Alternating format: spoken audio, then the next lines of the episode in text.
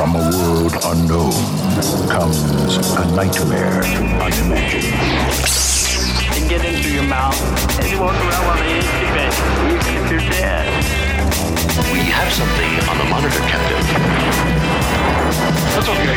Go get them. The good news is your dates are here. What's the bad news? They're dead. Maybe we could drown it in A1 sauce. What is this thing? Very ugly.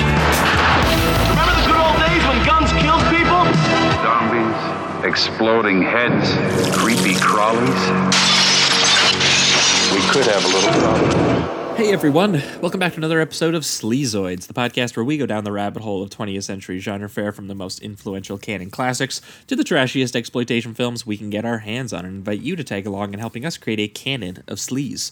Each week is a double feature grindhouse style where we discuss two films loosely related by subject, genre, actor, filmmaker, or franchise. And at the end of each episode, along with our honorary Sleazoids, which you can become by subscribing on Patreon. Hey, we're getting up at like seven in the morning for you guys. now. Yeah. we're, we're working hard. So please do it. Thank you. we decide on all the official ratings and rankings for every film that we cover. Patreon subscribers also get an honor shout out and two bonus episodes every single month, which we've been coming up on two years. of Yeah. bonus episodes. So Wow, that was weird to say or weird to hear. yeah, it's uh, we've been going. It's surreal now. We've been going at it for a while here, but so if you haven't made the jump yet, there are uh, forty plus bonus episodes waiting for you over there. Um, and speaking Crazy. of which, we do have I think five new people who signed up this week, and they are I think Edward. Colin Estes. I might have even thanked you two on last week's episode. Yeah. But Either way, you get the Double double, shout you. out. No complaints here. uh, but then we also have David Ryman, Ross McWilliams, and Dustin Easman. Nice. Thanks, guys. So thanks so much for joining us and getting all those extra episodes.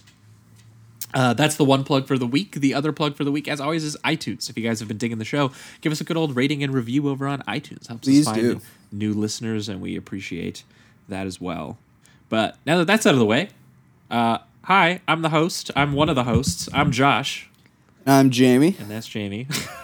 Sorry, we're a little out of it this morning. yeah. we we have have have woken up and haven't had our coffees yet, but we're here and we're going. Um, we are back this week, obviously talking more sleazy movies. I think two weeks ago would have been the last time you guys would have heard from us, free listeners. Uh, and we would have had special guest uh, film programming assistant at the New York Film at Lincoln Center, uh, Maddie Whittle. And she brought with her two films uh, specifically uh, addressing snuff films and voyeurism. That was uh, those were a lot of 1960 fun. Peeping Tom, directed by uh, Michael Powell, one, half one half of uh, Powell Pressburger, more of a prestige filmmaker, who basically killed his career to make the first De Palma movie. Yeah. so we appreciate him for it. So thanks, Michael Powell, for doing that. For Um, ruining your entire a, a masterpiece, and we we talked about that uh, alongside Eight Millimeter, Joel Schumacher's Nick Cage, uh, baby. version of Seven, starring Nick Cage. Yeah. Uh, so it was an interesting conversation. If you want to hear that again, uh, that was two weeks ago. Any podcast listener of choice. But last week, because of the release of Doctor Sleep, which uh, Jamie and I still haven't seen yet, but I know No, some of you yet. guys have. Hope, hope you hope it's good. Uh, we're gonna check it out at some point here. But in honor of that, we did finally the big one, The Shining. We we, we tend to kind of avoid Kubrick. the uh, the real big ones that everyone's already talked about or seen a million times on this show. We like to kind of uncover some stuff, but every once in a while we got to do one. Oh, So we did The Shining, and uh, from 1980, Stanley Kubrick, obviously, and we paired it with its Australian counterpart from 1982, directed by the uh, on the opposing end of Kubrick, someone who was not known at all for anything, No. Tony Williams. Not at Um, all. But Next of Kin actually is an incredibly underrated um, horror film. Very moody, very dreamy. Has It's an, an amazing, incredible finale. yeah, an Absolutely amazing, amazing. Uh, uh, synth score by one half of Yeah. Tangerine Dream on that.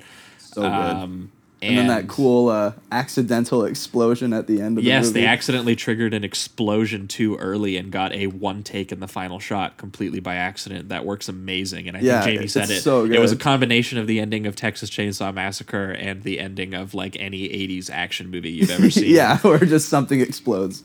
Yes. Uh, so if you haven't seen Next of Kin, or you just you know you want to hear us talk about The Shining and Next of Kin together, that was last week's uh, bonus episode for for Patreon listeners, and that was a pretty big one.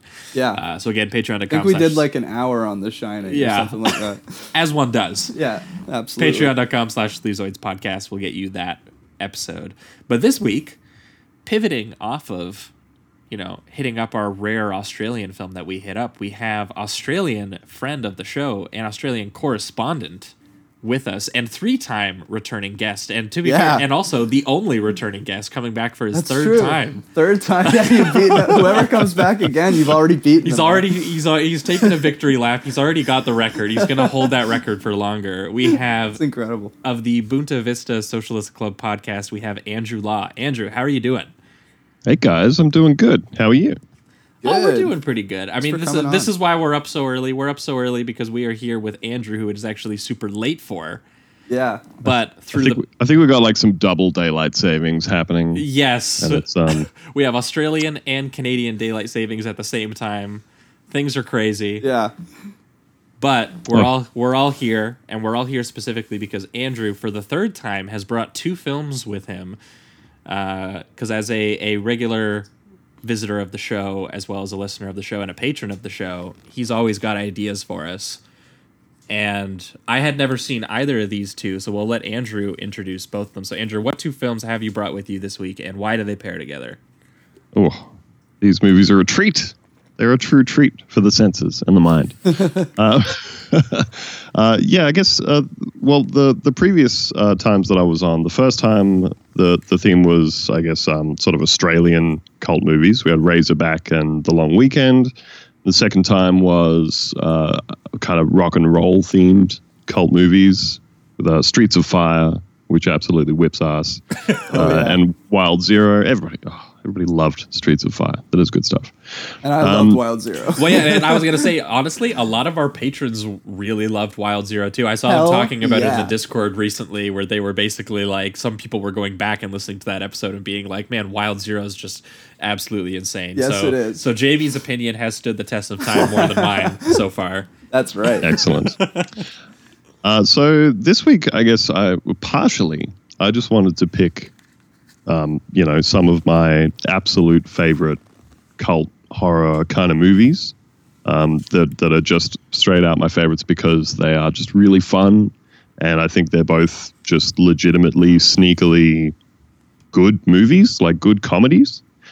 Um, but yeah, I guess I guess the theme for that sort of joins both of these is uh, horror buddy comedies, essentially. Yeah. Yeah, Yeah, so they're they're, both fronted by a, a duo of wisecracking friends. Um, they uh, both have a lot of very sort of uh, snappy, fast-paced dialogue, um, and they're both, like I said, I think I think they're both sort of uh, quite underrated. Uh, I'd, I'd never really see a lot of people talking about either of these movies.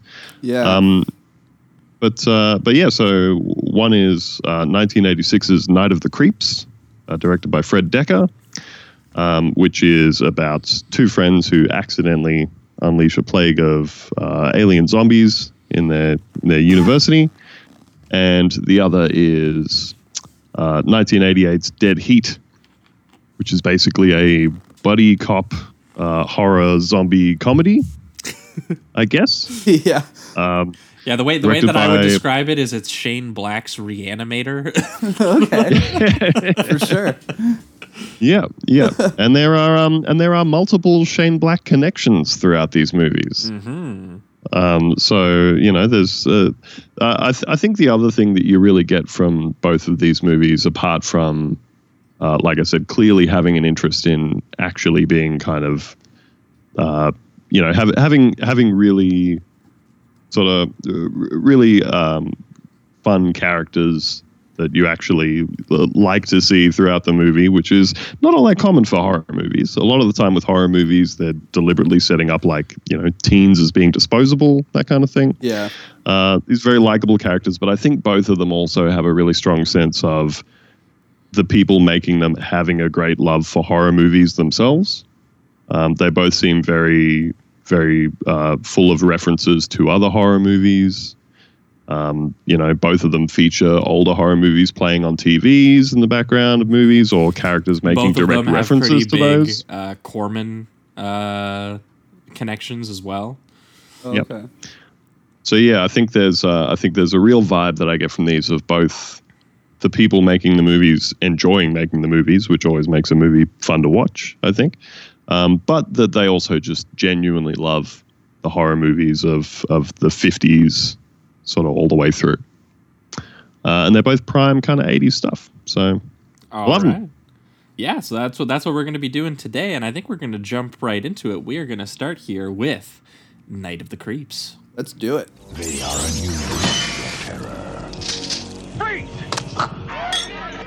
They are a different kind of horror. Zombies, exploding heads, creepy crawlies. We could have a little problem. The creeps are taking over. I got good news and bad news, girls. What? The good news is your dates are here. What's the bad news? They're dead. You have never had a night like this. Night of the creeps. If you scream, you're dead.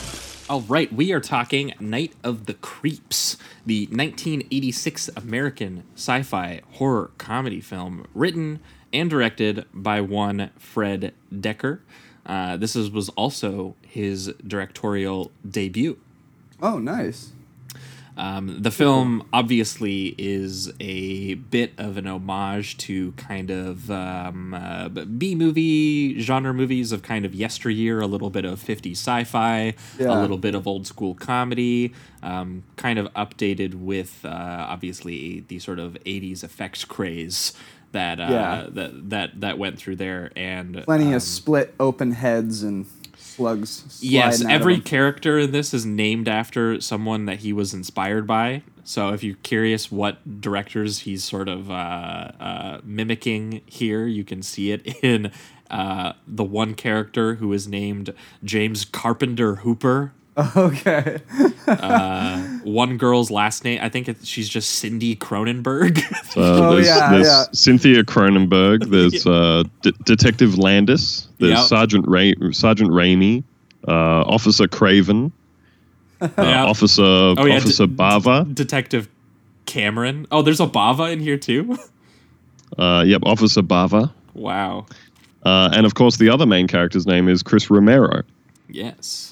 That's which, awesome. which obviously it also takes its title from Night of the Creeps, Night of the Living Dead. Yeah. Same yeah. deal. This is also a zombie film in its own way, but it is kind of a genre bending um, zombie film as well. Yeah, I as mean, even the uh, the very opening with these like baby alien looking things running. Around. I'm gonna be honest to you. The opening of this is my favorite part of the. I mean, I also really like the climax, but I'd say like the first five to ten minutes and the last like five to ten minutes Yeah. were my favorite parts of this film because this this opening, which starts um, just completely out of nowhere with what is very clearly little people in alien costumes Yeah. running around, and there's a whole history implied in this scene that you never ever get to find out what really happened, but you have some idea of one alien, presumably a scientist, goes rogue.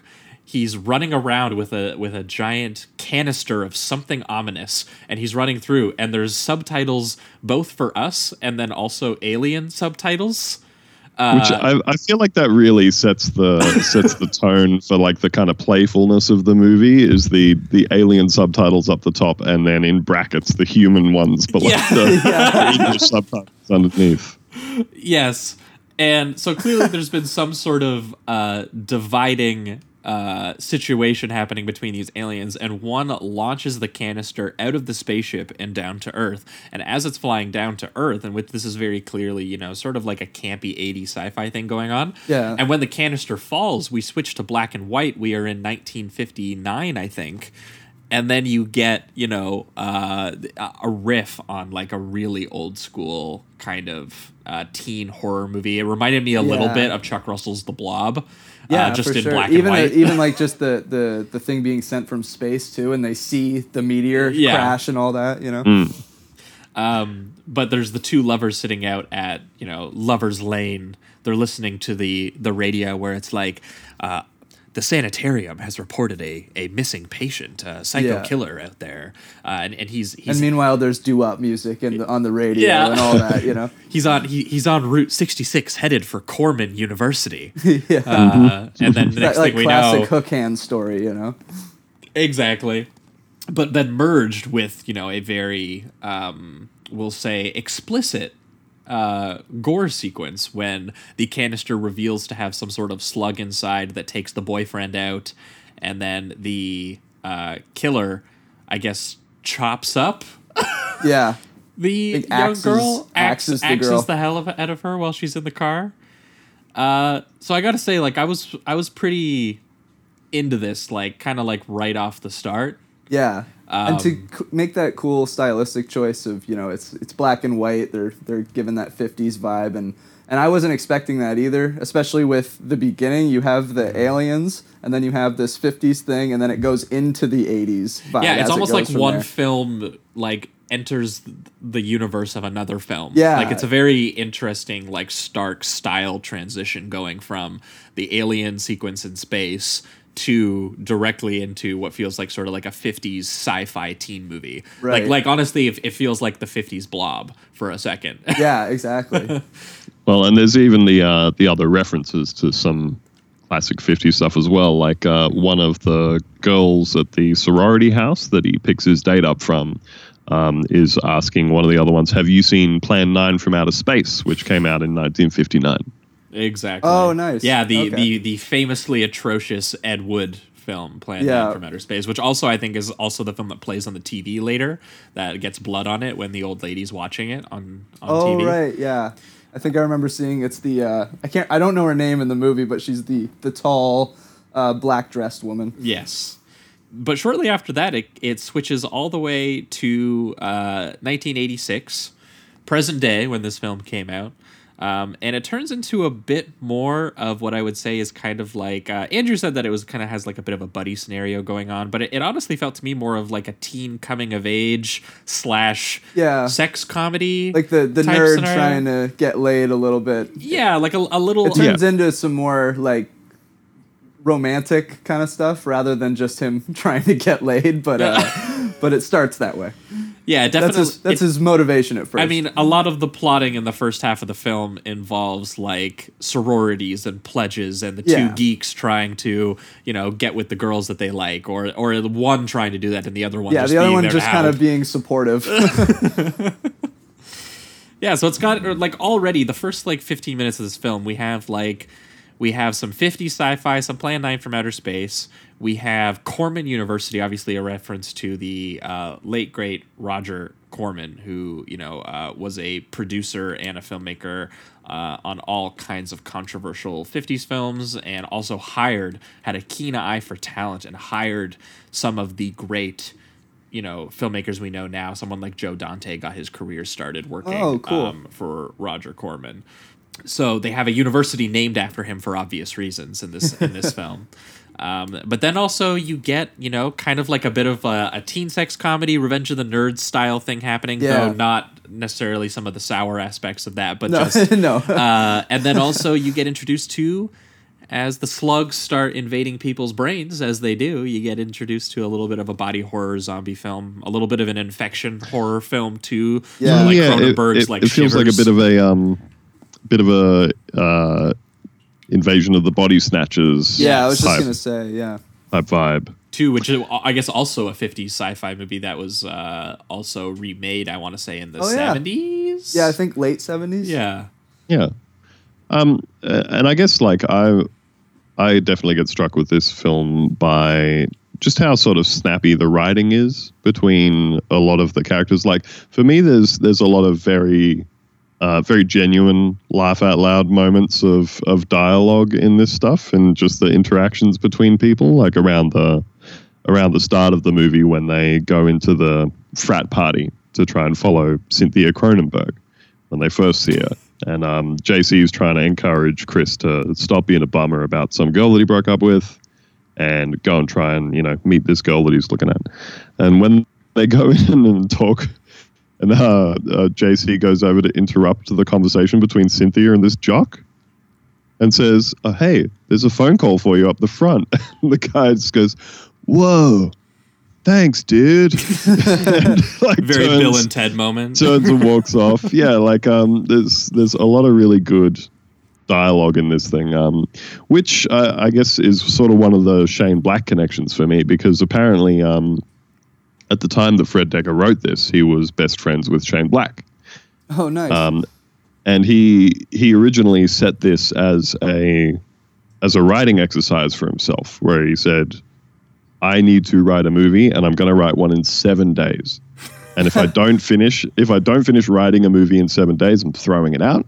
And if I do finish, I'll make it. And this is the movie that he made after writing it in seven days. And then That's after incredible. this movie, and then after this movie, he went on to direct Monster Squad, which he co-wrote with Shane Black. hmm So um so yeah, I think the I I definitely get that sort of sense of that Blackian sense of uh, just putting a lot of kind of fun, snappy dialogue all the way through things. You know, Yeah, well, and it, it makes a good connection with Dead Heat, which was written by Terry Black, Shane Black's brother, Oh, and really? also has a cameo by Shane Black in Dead Heat. oh, wow. I didn't even notice. One of the first times he ever appeared on screen, if not the first time he actually ever appeared. Oh, on very screen. cool. That's awesome. Um, so yeah, both of these have that kind of um, are are aiming for a bit of a witty, buddy. Um, yeah, snappy. I think is is, is the Still right also word. mixed with like that that violence too, because when it gets when it starts ramping up the the horror, they really go for it when it comes to the makeup and stuff. There's so many split heads in this movie; it's unbelievable. Yeah, yeah, I would say that um, the the one thing that I don't know totally works about Night of the Creeps is I would say that because like you're right that they they definitely go for the gore effects, but they definitely always treat kind of the situation I find kind of like a bit of a joke. Sure, yeah. Until you know more gross things kind of start happening. I would say uh, until the friend dies in the bathroom, things are kind of pretty light. I would say. Yeah, yeah. Like the kills aren't taken it, it, like too. even though some of them are pretty gruesome actually I, I think i think the thing i think that's taken the most seriously and the thing that i appreciate for i mean sort of being this has a whole kind of winking vibe to it the entire time Yeah. like again it's it's sort of riffing on you know what it thinks are kind of like bad pulpy 50s movies like movies that were poorly made because of limitations Right. and he's clearly um, sort of mimicking something similar um, because he has you know an affection for it. Like he he likes those kinds of movies so he's you know he's he's affectionately re- re-rendering them. But there's a subplot here because we've talked about the 50 sci-fi we've talked about the buddy uh, teen movie we've talked a little bit about the zombie horror but the fourth genre that's thrown in here is the best and this is the detective pulp subplot with Yeah. the amazing it's a hard-boiled cop. Yeah. This is like the third time we've talked about this guy and too, Tom right? Atkins, Yeah. who obviously famous. He was in Escape from New York and and and The Fog, and he was the lead in uh, Halloween Halloween, 3. Three, Yeah. which Jamie and I already talked about on the show, and which I personally just like love that movie and love his. Oh, and I, I guess we that. haven't talked about him twice because we just watched The Fog. But we did watch yeah, The we Fog, didn't- which is we the didn't other- review it yet. the other Carpenter that he was Uh, in. Tom Atkins was also in Lethal Weapon, Shane Black's first screenplay. Yes, he was. oh yeah, yeah. Yeah, so Tom Atkins, I think, gives the best performance in this film as sure.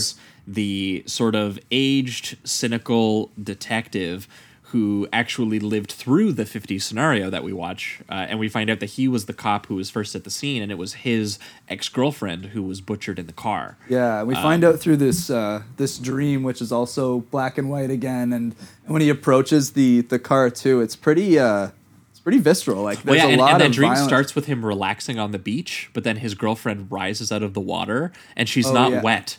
And so there's something off about that immediately. And then his dream transitions into him finding her corpse. And then I think it transitions one more time before he like wakes up because it's, this, Yeah. it's I think it's the zombie holding the axe looking at his face or like this rotting corpse looking at him. Yeah. And then it's this really intense sweaty close up of him as he wakes up and he's just like, "All right, we got you a cryogenic corpse to go investigate." And he's like, "All right, I guess." Um and and so this this ties into the teen frat shenanigans plot because in his attempt to impress Cynthia, um, Chris attempts to pledge a, f- a frat, um, which is also fronted by Cynthia's current boyfriend. Uh, is it the the Bradster? yeah. Pl- platinum bro- platinum blonde, uh, convertible driving, exuding just wonderful douche energy. uh, Brad, and he he says to them, you know, what what can you offer? We've already got all the good pledges. What can you offer us? And um, the the thing that they decide to task Chris and JC with is stealing a corpse and putting it on the steps of one of the one of the frat or sorority houses, and they wind up going down to the the medical building. Stumbling their way into an experimental lab which contains a cryogenic experiment and who should the body be in there but the the teen from the 1950s who, Who got, got, the slug in the brain, right? who got the old slug invasion. and they they pull him out of the the big unnerving Which, by the way, um, weird, weird pledge initiation, right? yeah. yeah find a corpse. Yeah. It was like uh, it was like the trophy thing. Yeah, for- exactly. for That's what I sorority was trying to babes. do. We, we I just guess this one's a little more morbid though. we just did a sorority babes and the Slimeball Bowl-O-Rama where Yeah. the sorority Oh, yeah. pledges have to go steal a trophy from the local bowling av- alley, which Yeah. has a jive talking imp Yeah. inside of it that These helps them sorority win things bowling are just the most random things you have to do. Yeah. So, I mean, 80s movies had a weird idea on what pledge initiations were, and I'm glad I had no part in that. uh, But, and uh, so yeah, they, they try to steal the body, um, get freaked out, and and run. But uh, somehow the body gets up and makes its way away from the scene, but not without killing uh, the lab technician that was there first.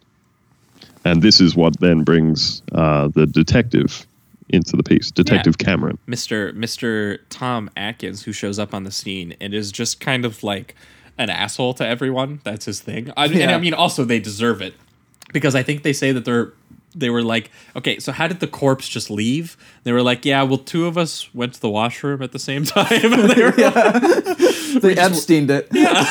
we just we just weren't watching. The cameras were off. Uh, guards were asleep. Yeah. Who knows what really happened? but the corpse got up and left.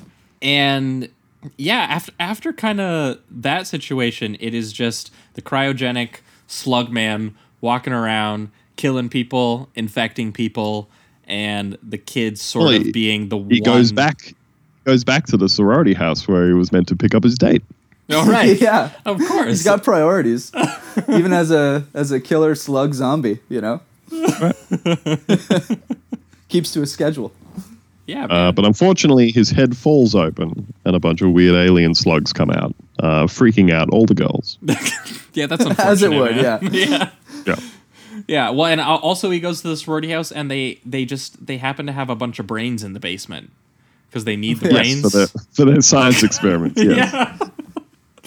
they were just like, I mean, I guess you could keep it here, but put it in the basement. Yeah, these uh these zombie slugs really landed in a prime spot, you know? yeah. yeah, and also as that corpse walks out the the door, I liked the joke where the the one cop is like walking by. Oh no, he's it's not when he's walking out of there. It's when they the one guy is The, the lab tech is walking, uh, has been.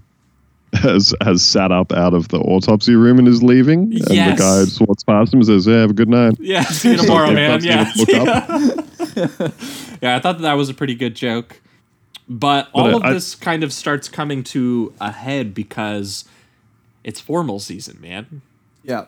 So, as the zombie infection is kind of ramping up and slowly taking its victims and adding people, at one point it takes out an entire bus of of dates of all all all, all the men. Uh, Yeah, and I love too. It's the uh, like watching the the bus crash, and then it, I think it cuts to something else briefly, and then goes back, and every single passenger is just rising up as a zombie, Yeah. just ready to go. Yeah, and and and so that's happening while like the only three people aware of what's happening are our two buddies who who de-thawed the the corpse in the first place. Yeah, and then there's Tom Atkins who is who is on on the case and though he's not 100% sure what's happening here, um, it is revealed uh, obviously sort of as we've mentioned that he um, was uh, someone first on the scene as sort of a young patrolman to the original psycho attack and the boyfriend getting slugged in the brain from the 50s and that has sort of traumatized him and i thought that his arc or at least his kind of uh, wide-eyed kind of wiry traumatized uh, character arc uh, was kind of like the most uh, intense thing that was kind of happening Yeah. and because he's the most kind of grotesque like actual person in the film Yeah. because the two 'Cause they- kids are obviously just you know trying to protect people they're trying to figure out the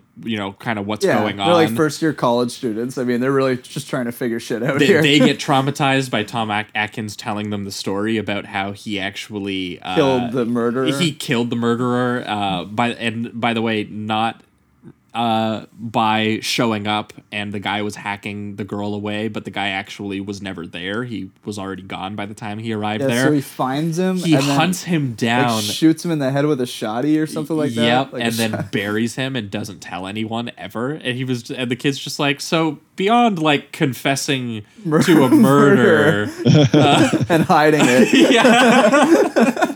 You're gonna help us, right? But it's it's just like one of the like most like purest psycho moments like in the film is just when like Yeah. Tom Atkins reveals that yeah I just straight up murdered and it's someone. tense too. It's like Yeah. closing up on his face. He's sweating, and then Chris is just looking at him like, "Dude, what the fuck?"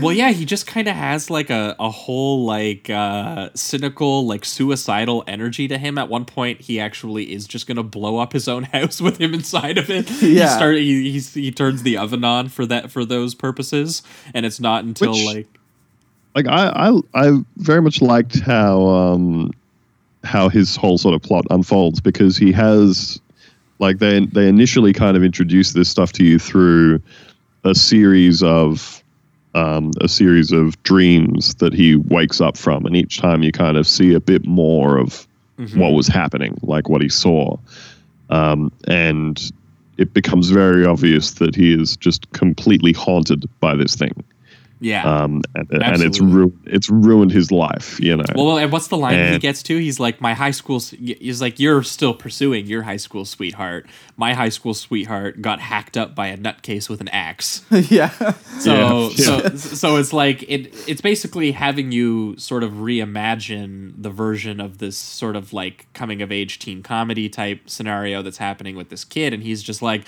now imagine that infected by like a grotesque horror film, and Yeah. I, I feel like that's what this film is going for, but I feel like, and you know, um, m- my take for for this is I I was I felt a little bit weaker on this one in comparison to Dead Heat, but it was mostly because I felt like the movie wasn't taking that premise as seriously as and I mean I, it's I- obviously a comedy film, For sure. but the sort of like the pain of that of like you're in something that should be a lighter film and then all of a sudden like your high school sweetheart is killed something like that your Yeah, best and- friend is killed Yeah. i feel like i didn't quite feel that as much at for the kids as i did with tom atkins's character i felt like tom atkins really hammered home like the soul of that Yeah. because i think he's just a really good actor Yeah. um and he So you makes would've it liked work him to almost like he was in a al- almost like he was in a parallel movie to the other characters at points.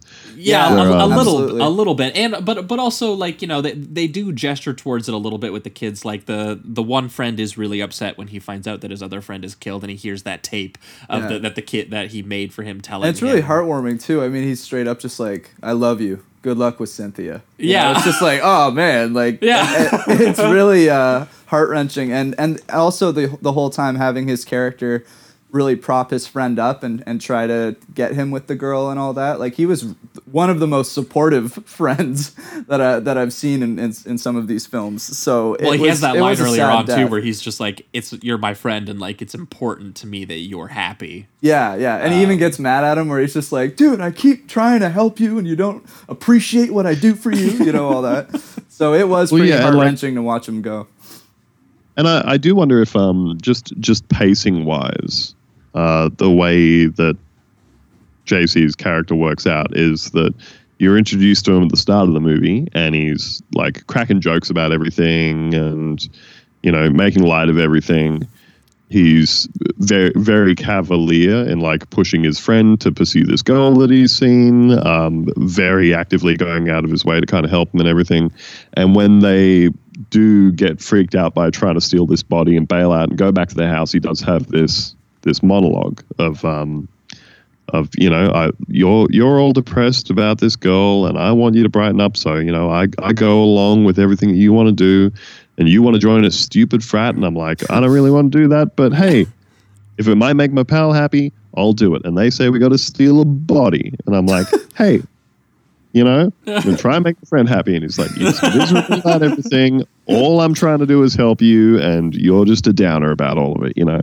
Yeah. and and like the the fact that his character does die sort of two thirds of the way through the movie makes me feel like his his um I guess emotional arc is a bit accelerated in the movie. yeah. Uh, like like it feels like that monologue happens very early in the no, film. no, that's that's, That's true. That's true. I was watching it with my buddy, and uh, when when we were watching it, he said, "This feels like the thing that happens at the end of the film, Like where he's, like, really trying to motivate the third act. Well, yeah. yeah. it feels like the, the third act, like a near breakup fight between the But two you gotta friends. go out and you gotta ask the girl. Yeah. yeah, that whole thing. But um, but I guess the other thing that's to me, I guess, minorly noteworthy about this movie, just in terms of like uh, representation, because one of the things that I often like, like it's it's very hard to avoid watching uh, older movies without watching them through like the lens of how we think about things today. Like Revenge of the Nerds is a great example. The whole the whole scene at the end of that where he, he kind of has non-consensual sex with the girl in order to win her over. yeah. Um, and she goes, "Oh, cool. Hasn't aged well. Yeah, yeah, yeah. You were you were good at it, so it's it's fine. Yeah. If you were bad at it, I would feel differently. But instead, but it's instead, cool. um, so you know, obviously, something like that aged very badly, but but it's also interesting to me when you watch an older movie and you go, "Huh, that was actually quite reasonable." And um, so Chris's friend JC is uh, he has crutches and he's disabled, but it's kind of not really a, a pivotal point in the movie about anything. Like it, it kind of comes up in a few minor contexts yeah, of mostly like bullying. It seemed like I remember there's one scene where Brad trips JC, like trips his actual walkers that he uses. Um, yeah. so like Although like And, and the only other time it comes into play of the actual film is the when he has to crawl through the bathroom stall. right, right. Which that that uh, Yeah. I mean that, that I actually thought that that was. horror I, element. I, yeah, think, that's I, I honestly think that that was one of the better Yeah. horror sequences. I agree. um, just because they they seem to take the the physical threat a little bit more seriously as he's Right. um, you know putting the match underneath, burning up the slug, and then trying to crawl away. But he you know he can't get away fast enough. The slugs are still a little bit faster. Yeah, yeah. Well, there's there's also um, there's also the bit right at the start when they're trying to steal the body, and obviously he's not helping try to carry the body. He's just like, "Is that heavy? It looks heavy." Uh, and and you know he kind of makes vague reference to it in his monologue where he says, "You know, I figure I'm never going to get laid, so I might as well help you out." But as far as like it's it's not a thing that is played for for jokes at the expense of the character. Um, it's it's not Yeah. the I guess I guess as well. It's not the defining feature of him as a character. In the same way that it, when you watch a lot of older movies, like the gay best friend's entire character is they are gay. Yeah. Yeah. They are like very very camp, and that's it. That's their whole personality. Whereas yeah, I, I just thought it was interesting to see a movie from the mid 80s where one of the main characters is disabled and it's not really a big deal in the movie. Yeah, for sure. Uh, but yeah, just just an interesting thing to think about, I think. But um, yeah, like uh, as as you said, Josh, it kind of things start to kind of careen out of control as the as the slugs start to spread to more and more people, turning them into Yeah, I, I do. Champlain. I do, uh, and I think that this and both Dead Heat use a little bit of the same gag, though I think Dead Heat does it a little bit better. But they they use that gag where the cops are just laying into the zombie as much as they can. It even does like that uh, sort of like. Uh, uh, zoom dolly like Jaws effect as uh, Tom Atkins is realizing that like the thing's not going down and there's like five of them all laying at it and eventually he whips out the shotgun and shotguns its head off and all of the slugs like scurry away Yeah. out of his head, which is uh, Yeah. one of the um, more impressive effects in the movies. I also like how it uh, interacts with Tom Atkins, who has that line where he's like, "Creepy crawlies and a date to the formal." yeah. um, That could definitely be the tagline, you know. but yeah, the, the these these slugs they they enter through people's mouths, they incubate in the brain. is, is is the big thing that they they do. And yeah, they, they take over the entire bus of uh, dates of of uh, of all the men heading to the sorority to pick up all of their girlfriends for for the formal, um, and then it is up to Chris and Tom Atkins, who is at that point just after confessing murder to a child, has decided that that's it. He's gonna end his life. yeah. He's like, you know what? Well, I this thi- this was this was the point where um where Chris you know comes back to his room. So this is after CJ's been in the bathroom with a bunch of these these slugs scooting around, and Chris comes back to his dorm room and finds the tape recording that CJ has left him, saying, "There's one of them inside me. I don't have a heartbeat anymore." It's like it's it's a mortifying thing to find on a tape recording. you know? Yeah. um, and and he goes to he goes to Detective Cameron's house um, to to say you know they they got my friend and they're spreading and everything, but um but when he gets there, Well, and, and also telling him that he's not crazy, right? Like Tom Atkins' whole thing is that he's the only one who really believes that there's something Going like on. really almost supernatural carnage happening. Yeah. Um, well he kind of believes it before the kids do. Yeah, no, he does. well, and that's just it. So I think I think when the it. kid hears his it's killed his friend, and his friend is telling him, you know, sort of expositorily all the rules about how they finish them off and all of this, uh, that that re-energizes him because at that point he's about to commit suicide, but it's not until Chris shows up at his door and is like, "You're right. There's something here. They got my friend. We need to."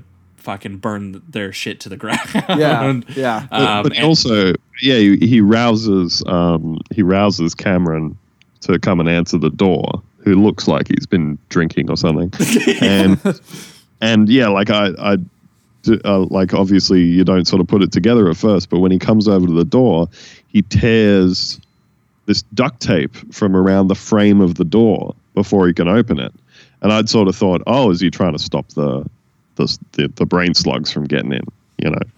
Um, but instead, Chris is there and he says, you know, they killed my best friend, um, and and they're everywhere. And we got to go and do something about it. And he goes, right, this shit is real. Goes over to his bed, gets out his gets out his pump action shotgun and his shells, puts on his classic detective trench coat, and while this is happening, um, you you sort of see all of this, a, a lot of him putting on his coat and stuff like that, with a with a shot where you just see him kind of from the shoulders down and a bit out of focus. And in the background, what the camera's actually focused on is the oven, uh, which is open with the gas going full blast. yeah. Uh, because apparently he had just been in the middle of killing himself. Yeah. Yep. but uh, but but again, That's like it, it's like you said. I, th- I think if you know, so if the the movie sort of tonally was played a bit straighter, I think a lot of those scenes would be even more affecting than they are. But even But even see, as I, they I, I think I think with the Tom Atkins character, it walks the perfect line of like he's a little bit Within of this movie, you Yeah, mean? like Yeah. like he's a little bit of like a caricature of a detective, but they take and Atkins, at least as an actor, takes the emotional pain of his character very seriously. So even though that's Right. technically a gag, it's a really dark fucking gag. Yeah, So for me, yeah. that's the stuff that really worked for this film. Like almost I everything with. Atkins, he's he really only gets like 15 minutes, 20 minutes of this film. Um, like everything with him like worked like gangbusters on me. Yeah, uh, it was it was mostly like um, the kids stuff, which is just a, a tiny bit weaker than that. And then they obviously are the ones who have to uncover the plot that we kind of already know. Like the movie kind of ha- engages you as an audience member and you know these genres, you kind of know. So you're watching the characters uncover. yeah, you're watching the characters yeah. uncover it, and they don't uncover it until like like th- that kid doesn't go up to Atkins until like the final 15 minutes of the film. Yeah, that's true. That's true. It is. It, pretty it takes them a long time before the kid believes kind of like what's happening uh, in the film. Although when they figure it out, and the final 15 minutes of this film are spectacular. Oh yeah. um, and and I, I knew they were spectacular when it opened with Tom Atkins taking him to the gun inventory, where Dick Miller is there. Obviously, we've talked about Dick Miller cameos. Was he in, uh, everything. Chopping He was in Chopping was Mall, another film right? that was very inspired Yeah. by Dante. So everyone who's ever worked with uh, or you know um, been inspired by Dante, who was again worked with Corman and was inspired by Corman. Dick Miller was actually the lead in one of my favorite Roger Corman films, A Bucket of Blood. So like Oh, cool. Dick Miller was like an icon to anyone who worked in kind of like this independent, low budget Was kind he of also in Gremlins? scene. Yeah, he was in Gremlins. Right, he was he was he had a cameo appearance in every Dante film. Right. Okay. basically. Cool.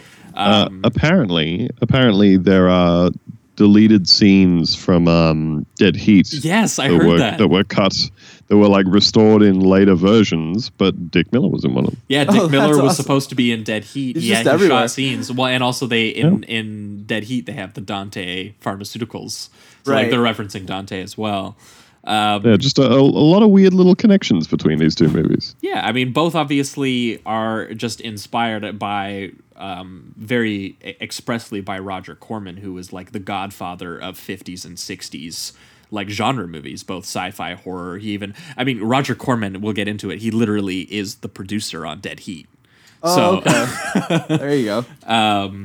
but Dick Miller shows up in this gun inventory at the at the police station, and this joke is amazing. Where he goes up and he's just like, you know what, man, I need a flamethrower, and he's like, all right.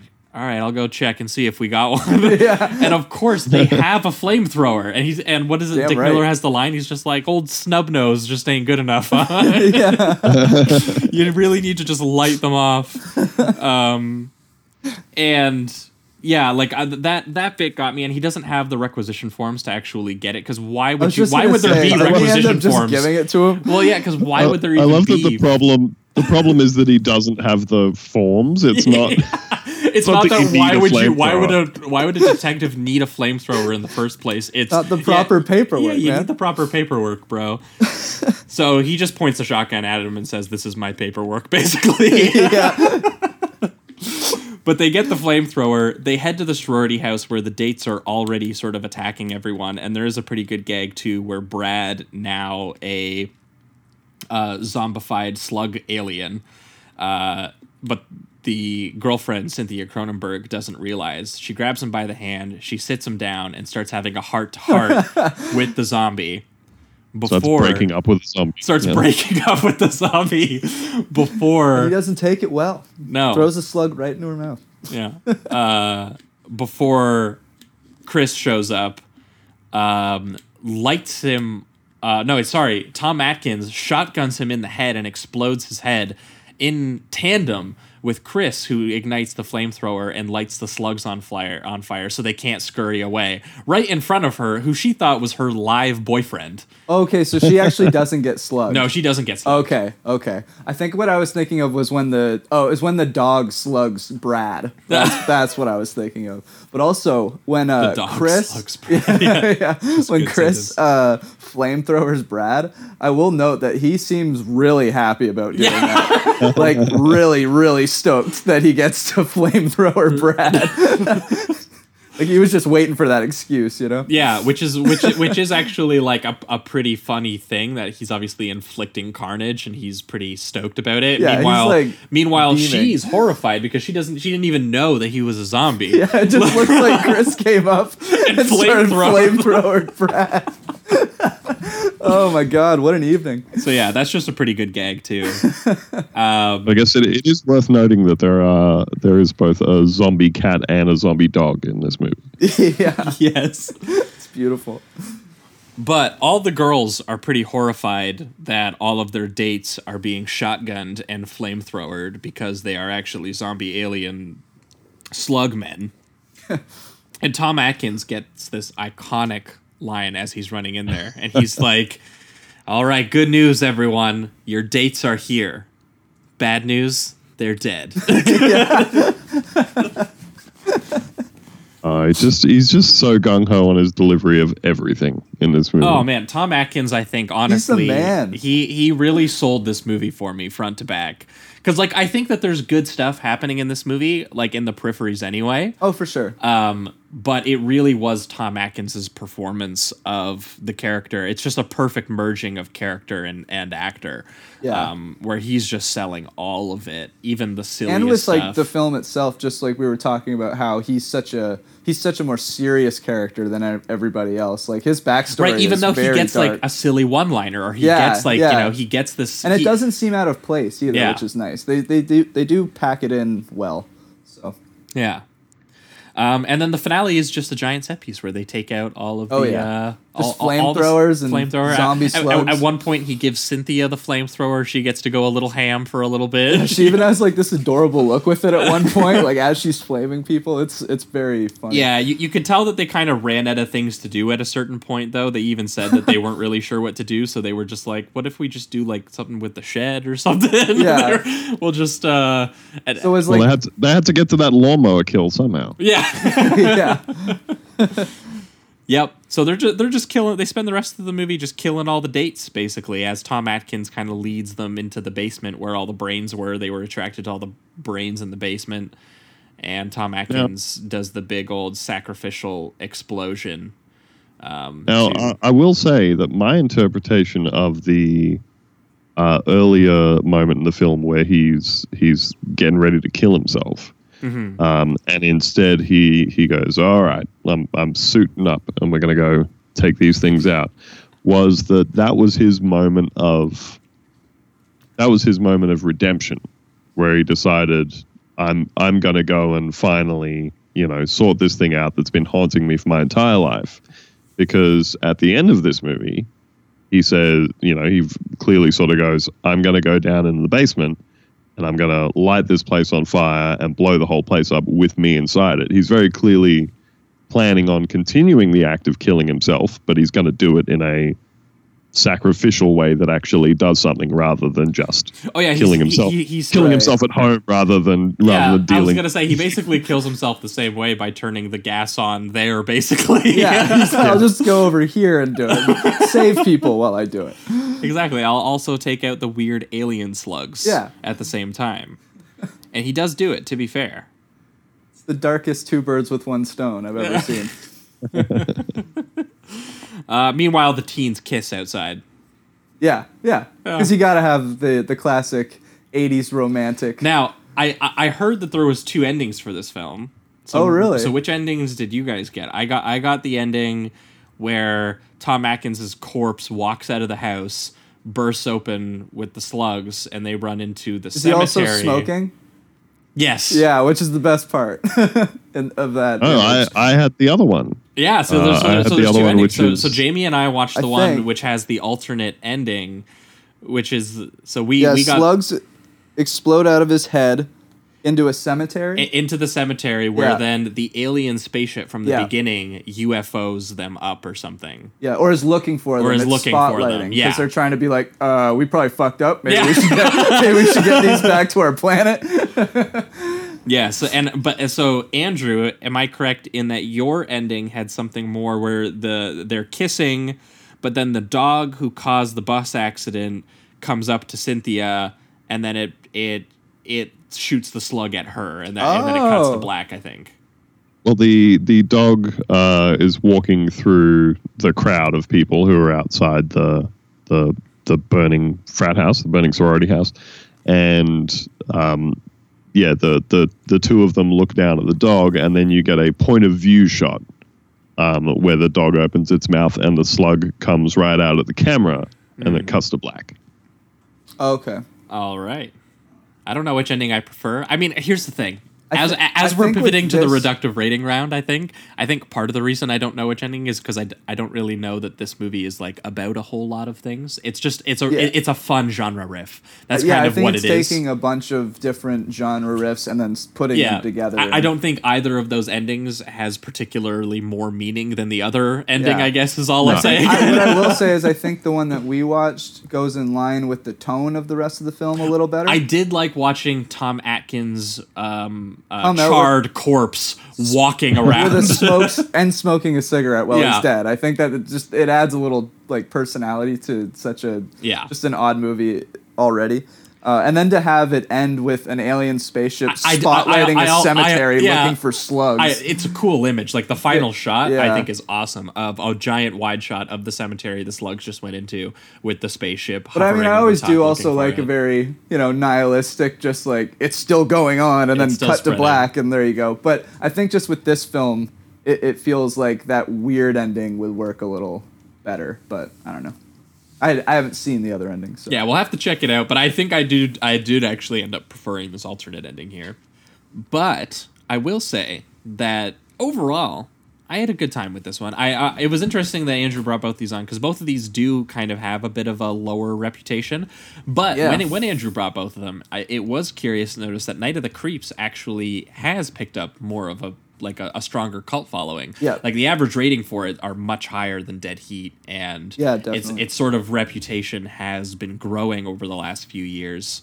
Um, I, I guess there was a an updated Blu-ray that came out not that long ago, like maybe a few years ago. That so Oh, people have been kind of rediscovering it. I think, um, and it is a solid genre riff on you know again sort of old school campy 50s sci-fi um, as well as sort of teen comedies sort of a pulp detective story Yeah. uh, as well as you know sort of zombie horror infection horror got a little bit of cronenberg shivers in there as it kind of said and i do think that it's very fun but i did watch the most of it being kind of like i'm not getting a whole lot out of it other than tom atkins tom atkins for me was like the soul of the film mostly because it takes the genre bending and it affects his character in a very like psychological way. Yeah. Because again, he's just like I should just be a patrolman or a detective in a fucking cop movie. That's what I should be. Instead I'm dealing with fucking alien slugs and psycho butchers and Yeah. like things that like, you know, make my job more difficult. yeah, so he's dealing with this very real cop traumatic past, but then having to deal with this just over the top science right, fiction right. nonsense. So, so being in of inside a, being a detective who's dealing with all of these other genre universe things Yeah, happening around yeah. him is actually hugely impactful to his character. Like it's horrifying. yeah, Um, and it's really That's sad. what works for me the It's most, really too, yeah. sad, actually, and I think that it, it works really well. And I kind of wish they found a way to incorporate the teen coming of age stuff a little bit more into that With because that, there are hints of it. We talked about that bit where he gets to light up the jock and he's stoked. Yeah. he's like basically murdering Brad, and he's yeah. stoked about it. he does it. the same thing with Steve too, the other jock. Yeah. he, and he's lighting up, real, real happy about it. it yeah, seems. like like like and even that- the movie like kind that of bit plays is it. is is not like obviously that's still a joke, but again, it's a dark joke, and like Yeah. that that that to me has an underpinning. and even the movie kind of plays it like like this was his becoming a man moment. Yeah. it was like murdering two jocks with a flamethrower. you know, you now you're a man. Now you now you can ask that girl out. Yeah, in, in, in- in front of the girl too. Which, Yeah, and yeah. she's traumatized. So like I think that that is like the closest this movie gets to doing something interesting with them. For sure. But the rest of the movie, a lot of it is just kind of them figuring out what's happening or trying to like it's it's more of like a uh, teen comedy where the kids are kind of like weird things are happening. I wonder Yeah. what's going on. And then Tom Atkins every once in a while comes in and is like, "Fuck my life." So dark. 20 I, I really do think that that scene is so perverse where he confesses that i hunted that guy So down and just murder him And and, Chris yeah is just sitting there like I am traumatized. Now. well yeah he has a he has a great line he was he's like is there a point to this story other than wanting to confess to a murder, murder. yeah, we going from somewhere here. yeah so so so for me overall i think the film's gonna get like kind of like a high three um, because i did have a really good time with it um, and I do think that like Dekker you know has affection for a lot of things that I also have affection for but I do think that Andrew pointing out that he wrote the screenplay in 7 days uh, kind of speaks to maybe why some of the character writing of some of the teens doesn't necessarily Just translate thin. into something el- uh, doesn't translate into something much more than kind of like what's there on the surface Just what surface exact like what it is.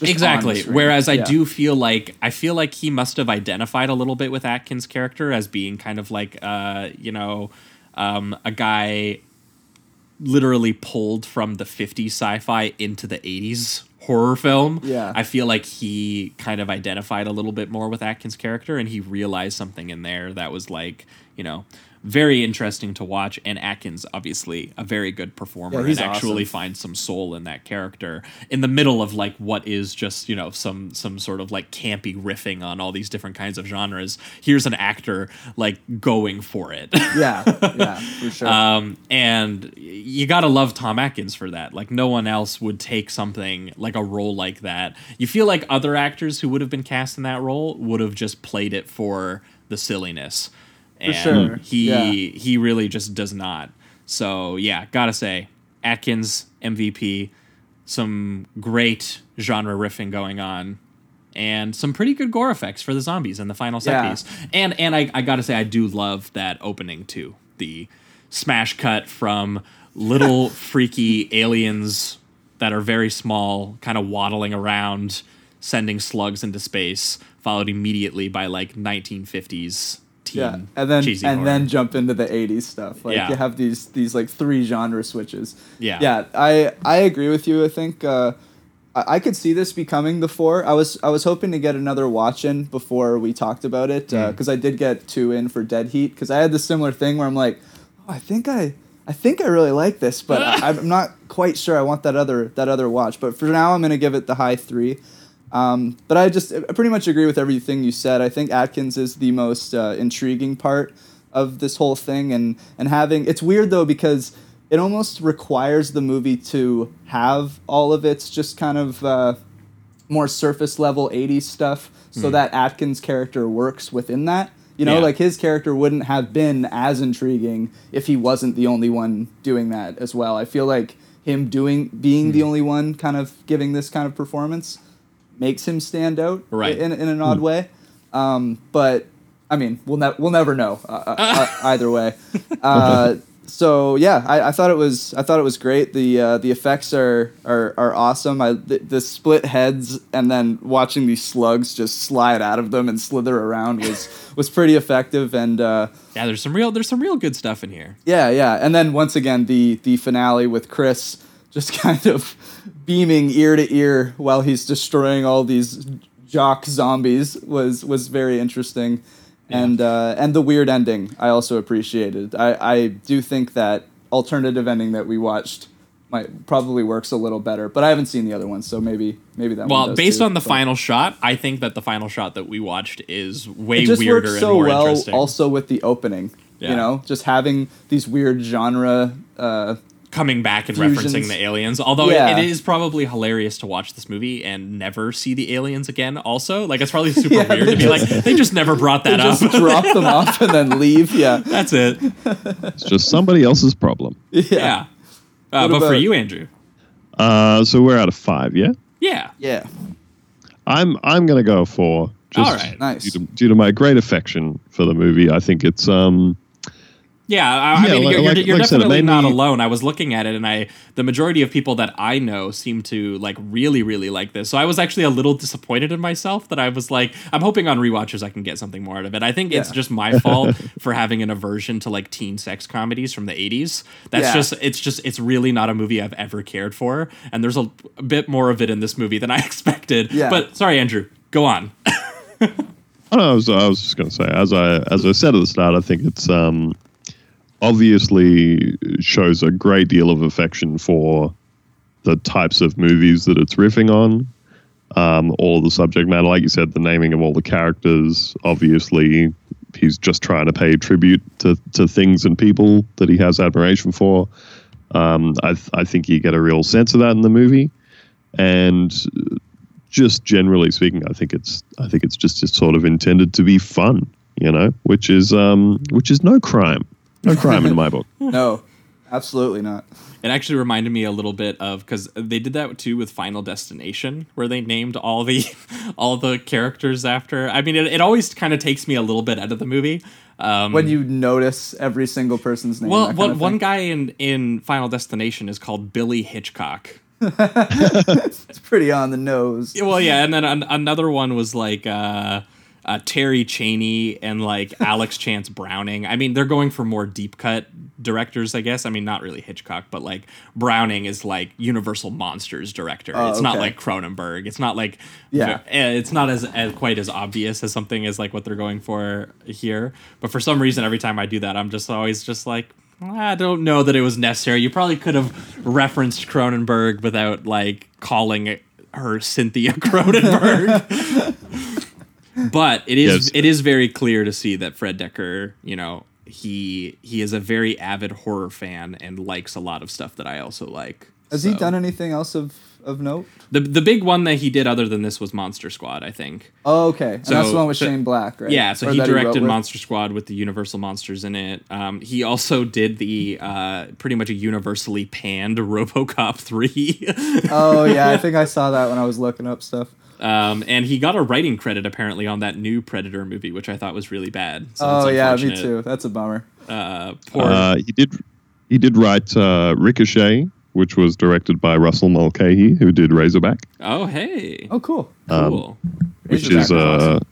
uh, Ricochet's a, a pretty fun kind of Oh, it's got Denzel Washington in it. Okay, I'll check. Um, yeah. it out. Den- Denzel Washington and John John Lithgow as a as a serial killer, I think, as a was just a, a big time murderer. Um, he did some episodes of Creepshow, but just as as a final aside about Fred Dekker, um, I will wrap it up with this this tantalizing bit of trivia, which is that apparently in 1988, him and Shane Black worked together on a final draft of a script called Shadow Company, um, which was the first script that Shane Black wrote in 1984, a year before he wrote his first draft of Lethal Weapon. The script was to be an action horror film about a group of U.S. Special Forces soldiers who died during the Vietnam War, and years later, after their bodies are brought back, the soldiers, who are members of secret army experiments, rise up from the graves as rotting, unstoppable zombies. Uh, the movie was going to be directed by John Carpenter sometime in 1989, produced by Walter Hill, who also did work on the script, with Kurt Russell in the main role, but it was never made. What the Oh, hell? that's that's devastating. That's just What a unfortunate. what a powerful combination. yeah, things that could have been, man. yeah, for Oh. real. That's un- that's unbelievable.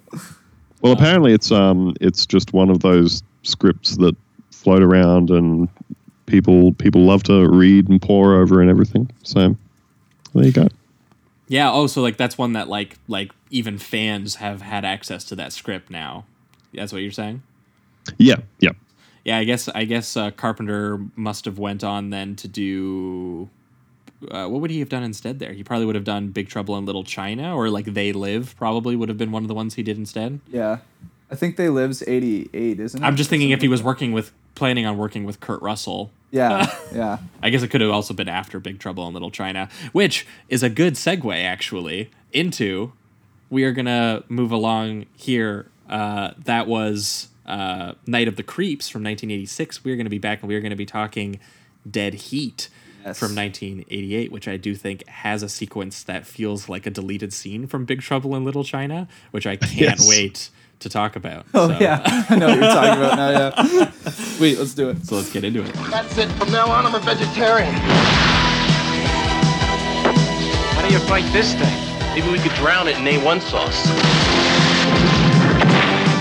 Treat Williams Sit down. and Joe Piscopo are dead heat. You shoot them, they don't die.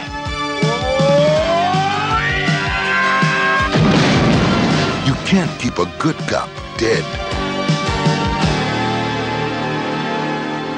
All right, we are back and we are talking Dead Heat, the 1988 American buddy cop zombie comedy film directed by one Mark Goldblatt and starring legendary Treat Williams. And I will not at all use the word legendary. Joe Piscopo. uh, my first Joe Piscopo movie, and uh, hopefully my last Joe Piscopo movie. Even though I do think he's uh, funny. He's funny What in do- he's funny to me in an anti-comedy way, which I think is partially intentional uh, on part of Terry Black, um, who is obviously we mentioned Shane Black's brother, but it's very easy to tell queuing this up that uh, this film they picked both of these actors kind of out of nowhere. Because like you watch you're thinking of like the best buddy cop movies you think something like lethal weapon Yeah. um, even on the lower rent side you might think of something like tango and cash you're like stallone kurt russell you're thinking uh, you know so like uh, mel gibson you know so you're, you're thinking of these huge actors and then you get a version of this with just actors that aren't that big and i feel Yeah. bad for treat williams because he obviously this was following up shortly after um, hair by um, milos forman um, which he was actually nominated uh, for his performance in that film Oh, really? uh, yeah, uh, and then after that, he kind of didn't get to do a whole lot. He showed up in uh, Is there a reason? Once Upon a of? Time in America. Um, honestly, he was in Spielberg's 1941. I, I honestly 'Cause as much as I, I really did enjoy this film, I am surprised to hear that he was nominated and then did this movie. I will say. yeah, I mean, we we should say that Dead Heat is like pretty barrel scraping trash. I would say in terms of premise. Yeah. it, it, like there's a lot of talent who ended up working on this film and Oh, i think that this film works like gangbusters actually for Yeah. what it is but really it was it was very clear being produced by corman they gave them like four million dollars which is like nothing and they were like like four million dollars to make, a, make even genre even just to make a buddy cop action movie is not enough. Like they didn't and so the fact that this works at all is kind of insane. Um, and especially because they really couldn't pull you know very many big actors for this film. The biggest actor they got was Vincent Price, and he he appears to have appeared in the film because it probably took one day of shooting. yeah. they were like, "We'll give you one monologue. really- We'll give you one scene where you don't even have to get out of bed." yeah. We'll shoot it at your house in the morning when you get up, man. Don't even have to go. Um, but and as much as that sounds like I'm shitting on the movie, I will say I honestly did actually end up enjoying this more than even Night of the Creeps. Uh, Yeah, I did too, th- actually. which was surprising to me. And I think. I think it's mostly because the technical behind the scenes craft they actually hired for this film is so much more than it deserves. Like there's a version of this film that doesn't work at all. And, Oh, and, oh, and I yeah. think it's just made by people who don't give a shit. But Yeah. the fact that this was directed by Mark Goldblatt, who his only Everyone other film seemed like they were on the same wavelength in this in this movie. Even Oh, yeah. even Joe Pesca Papapo or whatever his name is. who is just an he, he- he's mostly known on because he was on I feel SNL. Like he had a very difficult part to play, which with those lines. oh yeah, those lines are fucking dreadful. pulls it off, in my opinion. Like I don't think it's gut laughter, obviously. No. But it's so 80s and so cheesy that I got a kick out of it, to be quite honest. And and I think that his performance uh, is good because he somehow pulls off the lines that he pulls off. Well, I definitely I thought he pulled off a couple of them, but there were a lot that I don't think. That, Oh, I get eye rolling. he don't, pulled off. Yeah, don't get me wrong, but there's I don't know, man. There's something about him that I there's a charm to him when and he and does also all there, this. there's one scene where he tries to switch to emotional and it doesn't work. Uh, What's oh is that when he when he loses? His no, I, I was? I was thinking in the the, the scene in the the, the library uh, where he tries to be like uh, he does some variation on a cop's version of "Keep on Keeping On, Brother" kind of deal, which Oh, is very like which I Is that is that when uh, when Roger is is running away and he's kind of like yes, and he's going whatever? after him, and he's just like, "Oh man, come on, bro! Like you know, they said that uh, uh, only bad cop is a dead cop, or whatever, or something Yeah. like that." Or he, he has some sort of line where he. Joe me, Joe though, Piscopo tries never- to switch to the emotional best Yeah. friend role, and it doesn't quite work. But also, was it's in the never writing. Joe though. For me, it was the writing. The writing, Like yeah. it was. Ne- I had never found Joe to be a, a bad actor. Right. You know, I was uh, I was I, I guess honestly it's hard to blame Joe because I the- thought the he was saving the bullshit dialogue that he had to do. To be quite yeah, honest. yeah. I, th- I think there's there's absolutely jokes that um that he gets given where it's his delivery that's that's saving them. Yeah. Um, And I'm not but on when I say saving them, I don't necessarily mean like I'm laughing Right. You know what I mean? I'm just I'm accepting them more than if a lesser comedian did them. That's kind of what I'm saying. Right. Well, I've never seen Joe Piscopo in anything else, so it's very possible that I No, am. I, I am taking the lines that he's being delivered and my eye rolling at those is Yeah. reflecting on eye rolling Absolutely. at him. Uh, so don't totally disagree with you guys there at all. Yeah. But But on on the um on the Mark Goldblatt front though, Yes. So he he only directed this and Punisher. the Dolph Lundgren starring Punisher movie from the eighties. How is that, by the way? Just real briefly. never seen it. oh, okay. There's there's a lot of uh, Dolph Lundgren shooting ninjas in that movie. All right. that sounds good to me. Yeah. but That's what but, I'll watch but, for sure. But Mark Goldblatt, primarily known as an editor, Yes. and movies that he edited, absolute treasure trove of cult classics. Let me bang some of these out. Mm. well, for and I, and I was going to say first, he started though literally editing movies for Roger Corman. Oh, okay. um, and and Joe Dante. He edited Joe Dante's Piranha and The Howling. Those were two of Oh, the, the first movies that he did. Cool. But name, So- but but go off the heavy hitters because they're big. So we got we got Halloween two, we got Nightbreed, we've got Commando, we've got Rambo First Blood Part two, we've got The Terminator, we've got Terminator Two Judgment Day, we've got Damn. Predator Predator Two, we got Super Mario Brothers, we've got we've got Shane Black's The Last Boy Scout, Yeah. we got Showgirls, we Yeah. got True Yeah. Lies, we got Starship Troopers. Yeah, unbelievable run Wow. of, of, of as an editor. yeah, that's Even nuts. all the way up to Chappie. He's Yeah. still going. He's- and yeah, and past Chappie, he fucking did the Eli Roth Death Wish. That was his last gig. that Oh, he was, really? Yeah. It's a bit of a bummer. Yeah. But, uh, I mean, I won't blame Still his editing. talented I don't guy. think the editing's the problem no, with that that's, film. that's not the problem with that film. So good job still, brother. Yeah, and the film also shot by um, uh, Yem, uh, Yeoman, I believe, is the i- is the name on him. Uh, Robert D, who is Wes Anderson's cinematographer. Oh, wow. Shot Grand Budapest Hotel, Moonrise Kingdom, Royal Tenenbaums. Like Holy shit. so. Uh, Doesn't really come through in this movie. no, not quite. But it's just it's very clear that they have a talented photographer, they have a talented editor turned director, um, and I will say also the effects artist for this film, because obviously the effects I think are really what ended up selling this film for me because they are they are not just good, like they're fantastic. Yeah, I was I was shocked. Yeah. Especially a, a For such a cheap scene. movie. Yeah, yeah. Especially a specific scene. Well, you know, I'll save it. We'll go through a little bit of the plot first because it's it's deep in But there. this guy did the special effects for The Fog. He did the special effects for American Werewolf in London. He did the special effects for Videodrome, Big Trouble in Little China, Predator.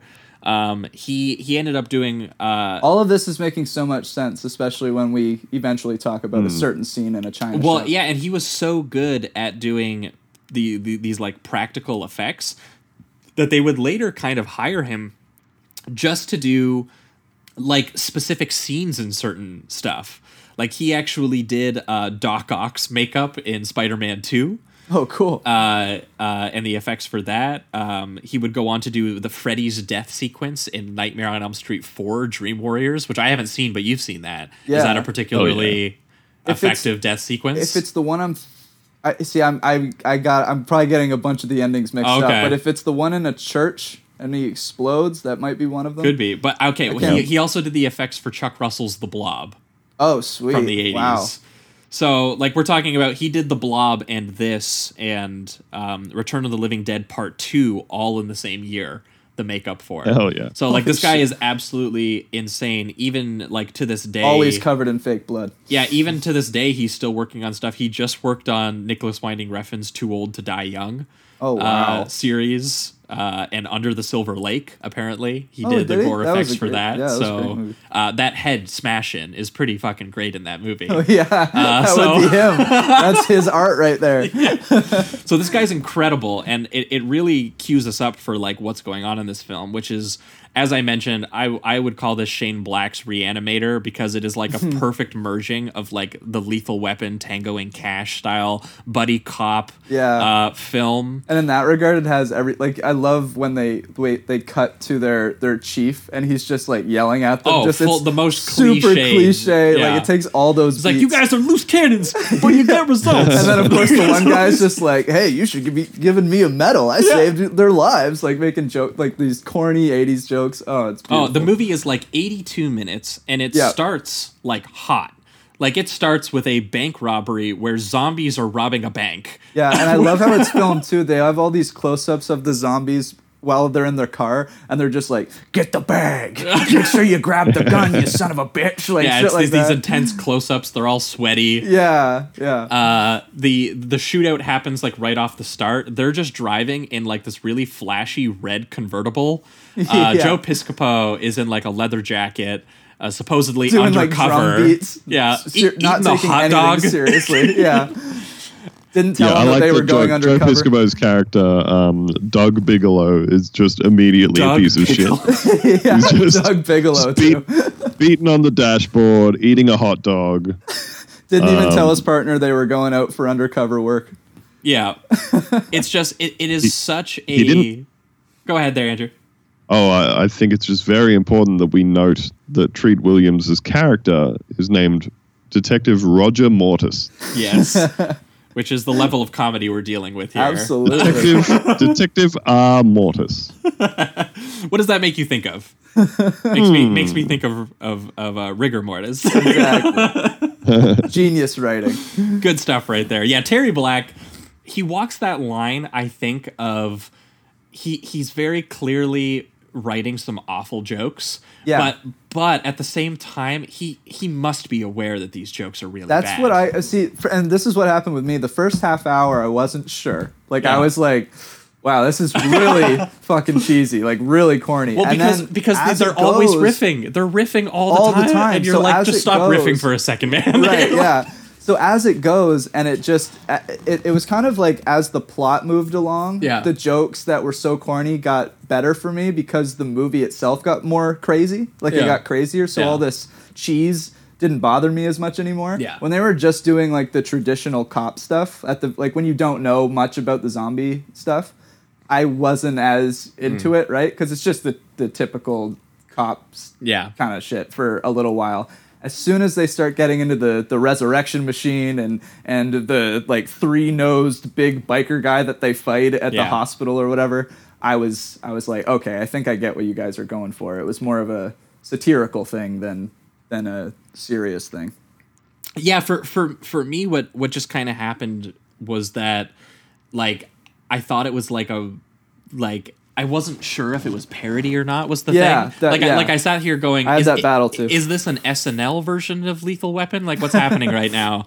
Um and then uh it very clearly makes itself aware that that is later on what it is i mean there's one part where they're talking about the fat zombie dude that they fight in the thing in the car Uh-huh. um, and then uh, he goes, "Talk. Speaking about like fat, let me tell you about my ex-wife." And then it And then cuts just him off. cuts. Yeah, and I was like, okay, so like that that's a joke where they are not letting him finish. Right. so they know that it's kind of like an overbearing presence at times with Yeah. his constant like riffs and stuff. like exactly. that. so so around that time, and then obviously as they start dealing with, we will say, are real fucking horror sequences. yeah. Um, Yeah. Even if the tone doesn't sometimes take them seriously, the gore is so well done that you have to take them seriously. Yeah. Like your brain just does because you're sitting there, and I found myself constantly disarmed by this movie because, you know, um, because like you're expecting something just so silly and the characters aren't taking anything seriously like in that opening shootout like he's riffing while like cops are just being murdered right beside him Yeah. Yeah. Exactly. and, and, and, and, you're and you're sitting there going like dude i feel like you should be taking this a little seriously like so many people are getting shot at and it's the first time also where i couldn't figure out what was happening because uh, it just has this awesome effect of this is obviously excessive 80s action cheese. Oh yeah. so they're firing at these two dudes And I'm sitting there going, why aren't these guys going down? Oh, I'm like, oh, it's just an 80s action movie. That's why they're not going down. Like, Yeah. it's just, that's just all it is. And then it's like, oh no, they're not going down because they're already dead. And that's actually part of the plot. And Joe Piscopo even says, man, like, what's, what's going on here? Like, maybe it's, or no, it's, It's it's, Treat, it's. Treat, it's Treat Williams who says that, what's going on here? And because Piscopo ha- always has to be riffing and he goes, ah, it's just a flesh wound or whatever, you know, Yeah. and they're, they're firing them down. But when they kill those guys, the one the one zombie pulls out a grenade, and the, again, it's hard to describe them as zombies because they don't actually. They're a little sort of like fleshy and eh, gross, but yeah. they're they're not like. Ugh. They almost get it's They're not like too. Night they of the get Creeps. more zombified as the movie goes because Right. these two first robbers don't really look zombified no, at they, all. they, they just have like clammy skin, Yeah, basically. Like yeah. they, they look like they're in the process of being zombified. So you don't. Again, you don't I totally guess, I guess that. which makes sense because they deteriorate as it goes, like as the film goes. So Yeah, but wh- when the one pulls out the grenade and Piscopo shoots his arm, and the guy goes, "Uh oh," and Yeah. then just full like chunky explosion flies Yeah. over, Ugh. hits everyone. And- the gore's disgusting. and then Roger takes the car and just runs into the dude and pins him into another one. dude, So- and the dummy is so good right, as yeah, like it basically explodes. Like yeah, I mean, it's like a. it- It's a dummy with like squibs on it as it like Yeah. gets pinned into the car so and blood, flies. just splatters everywhere. Yeah, God, it's, it's it's so good. insane. And and the thing is too is that these guys don't know that they're like these super zombified whatever. So those deaths that they just did for those robbers are just so gruesome. I mean, they, these robbers are going in for it. They're trying to kill everybody. Oh, yeah. But it was just it's crazy to see these cops like run into a into a Well, yeah, all, criminal. all the guys on the sidelines are like rolling their eyes. They're like, "God damn it! They just fucking exploded and murdered our suspects." They just, like- so no interrogation. yeah. Well, there is uh, there is reference before that point when they're headed over there in the car to ah, it's our guys again, and they they Oh, do right. talk about this series of uh like series of um, violent robberies that have been going on with people that they don't seem to be able to stop, Right. and and so I think um, you know Roger's whole thing here is like I'm not letting these guys get away, even if I have to completely obliterate them with a car, Yeah. which he does very effectively. Very effectively. No, absolutely. Um, and they they find out anyway based on these corpses, which they event they take to the the morgue, and I I do think the morgue sequence is pretty funny. This one, the, uh, Joe actually did get a good joke off this one where they open up the body and he goes, "Hey, nice shot, Roger." and it's just like the open dead body with all the gun. Oh, yeah, well, and I also like how Treat Williams just like completely throws it away and just goes thanks, and then immediately like pivots Yeah. to Yeah. like th- continuing the conversation. But before they do that, and they're they're just looking at all of for some reason they're just looking at the corpses like for fun or something. Yeah. uh, and and Joe Piscopo's talking about you know uh, you know how they celebrate birthdays. You should celebrate death days, and uh, Treat Williams just like lifts up like a thing and looks at like just a torso and a head. That's all it is. That's underneath Yeah. there. Then he immediately just like puts it back down, covers it back Oh, up. it's shredded as well. The thing that he's looking at, yeah. Yeah. Oh, just very gory. Yeah. And what's the, there's the line Joe Piscopo gets to when they look at the corpses and he's just like, "You have the right to remain disgusting." or yeah, I can't, I can't, it's something like that. I can't remember it though. Yeah, but either way, they uncover through these corpses that they have been chocked full of some sort of chemical. The uh, mortician tells them, and then they find out that that chemical uh, has just been bought um, uh, on in large quantities. We'll say by Dante Pharmaceuticals. Right. Uh, so they Great they- reference. They, head on over to Dante Pharmaceuticals, where the uh, desk guy is just reading Playboy. yeah.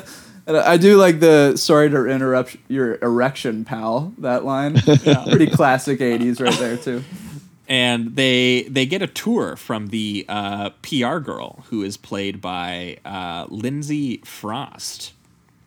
I don't know why, but she looked familiar. Have you seen her in anything else? Has she been in some stuff? Uh, honestly, the only other thing I think I've seen her in is The Ring. Uh, Oh, okay. The 2002 Ring, so she was kind of a bit of an older. Maybe it was just her in that. face. Yeah. But as they kind of make their way through Dante Pharmaceuticals, uh, again, there's some more riffing. Joe Piscopo is chasing after the little intern in, in her lab coat or whatever, and they're like, "Nope, uh, you're you're sticking with us, bro."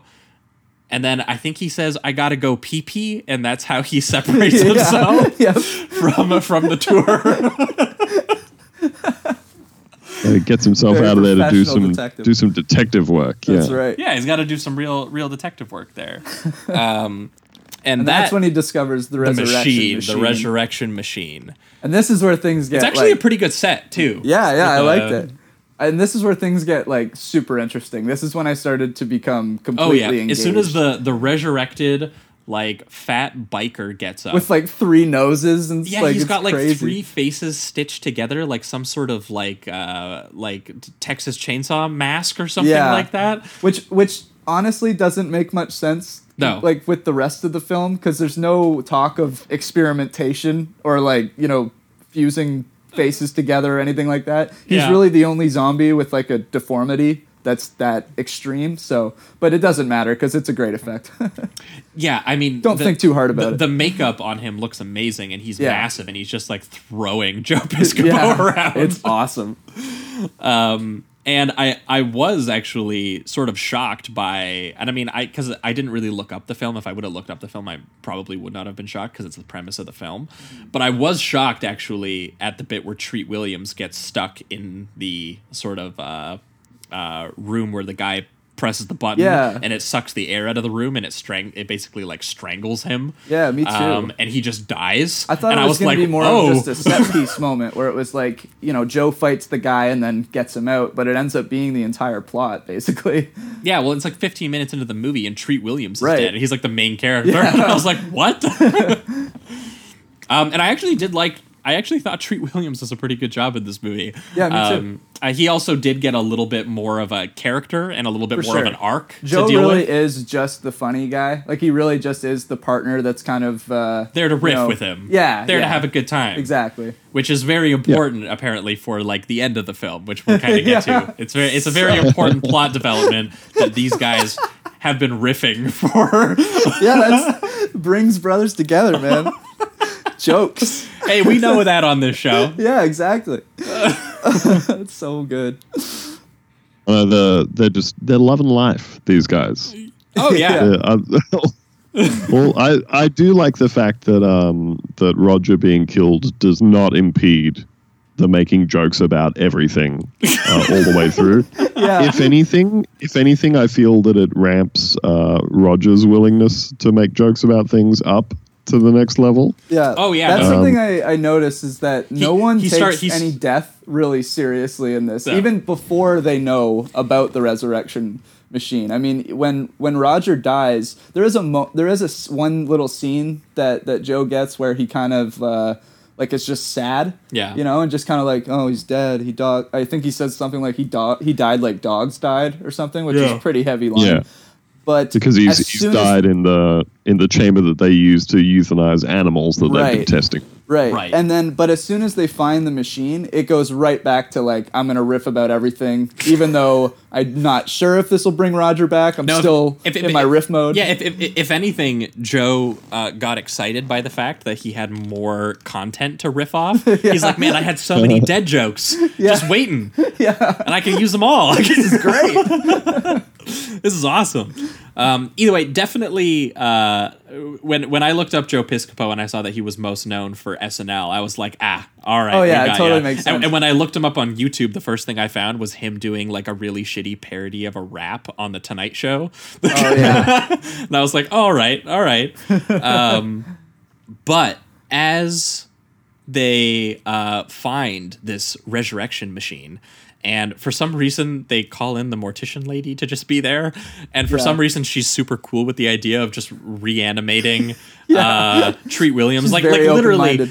Uh, a movie like yeah, this they, made they now chuck him you in would- there, and she's just like, "Yeah, let's just have a go with this thing. yeah, like you would you would Push you, some buttons." you would think another version of this movie would actually spend a, lo- a longer amount of time thinking that Treat ethics of it? Williams was going to be dead, Oh, or just I thinking see. having Joe Piscopo. But literally, it's the next scene.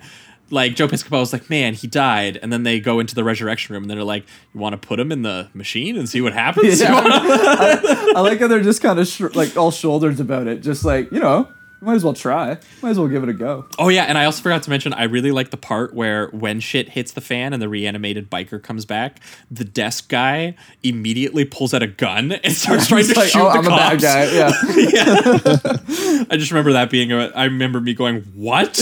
Yeah. Like there, there's so many. The one thing about this is there are a lot of bad riffs, but there's so many. There's like a riff every three seconds. Yeah. That at a certain point, And it's not like just they, they- within the like they do become right? overwhelming and they start Yeah. to work on you. Yeah, I think that's what it is. It's just overbearing riffs to the point where it has to work on you.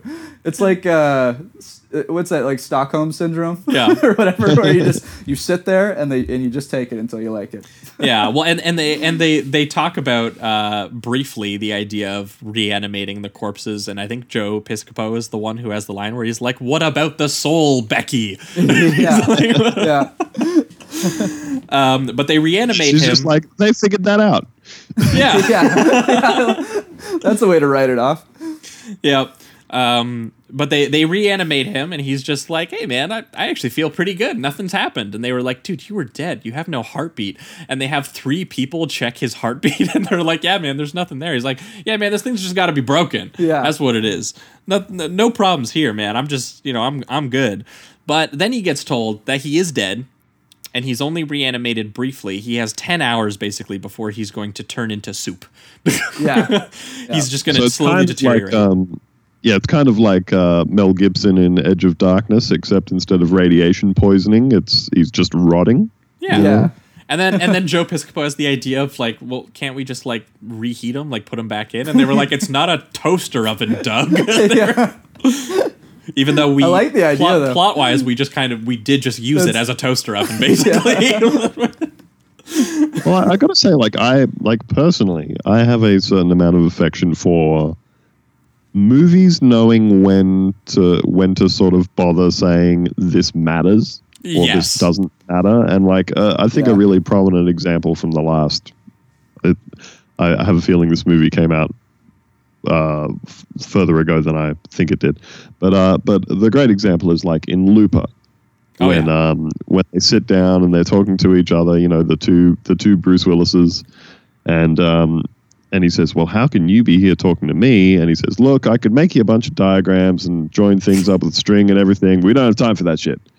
And it's yeah, don't it's think about wonder- it. Just enjoy the movie. Just enjoy it. wonderfully artful way of saying you know this this doesn't really matter and something that i was kind of thinking about both of these movies because um uh i, I had watched a movie recently that was from uh like point grey pictures which is seth rogen and um, evan goldberg's production company All right.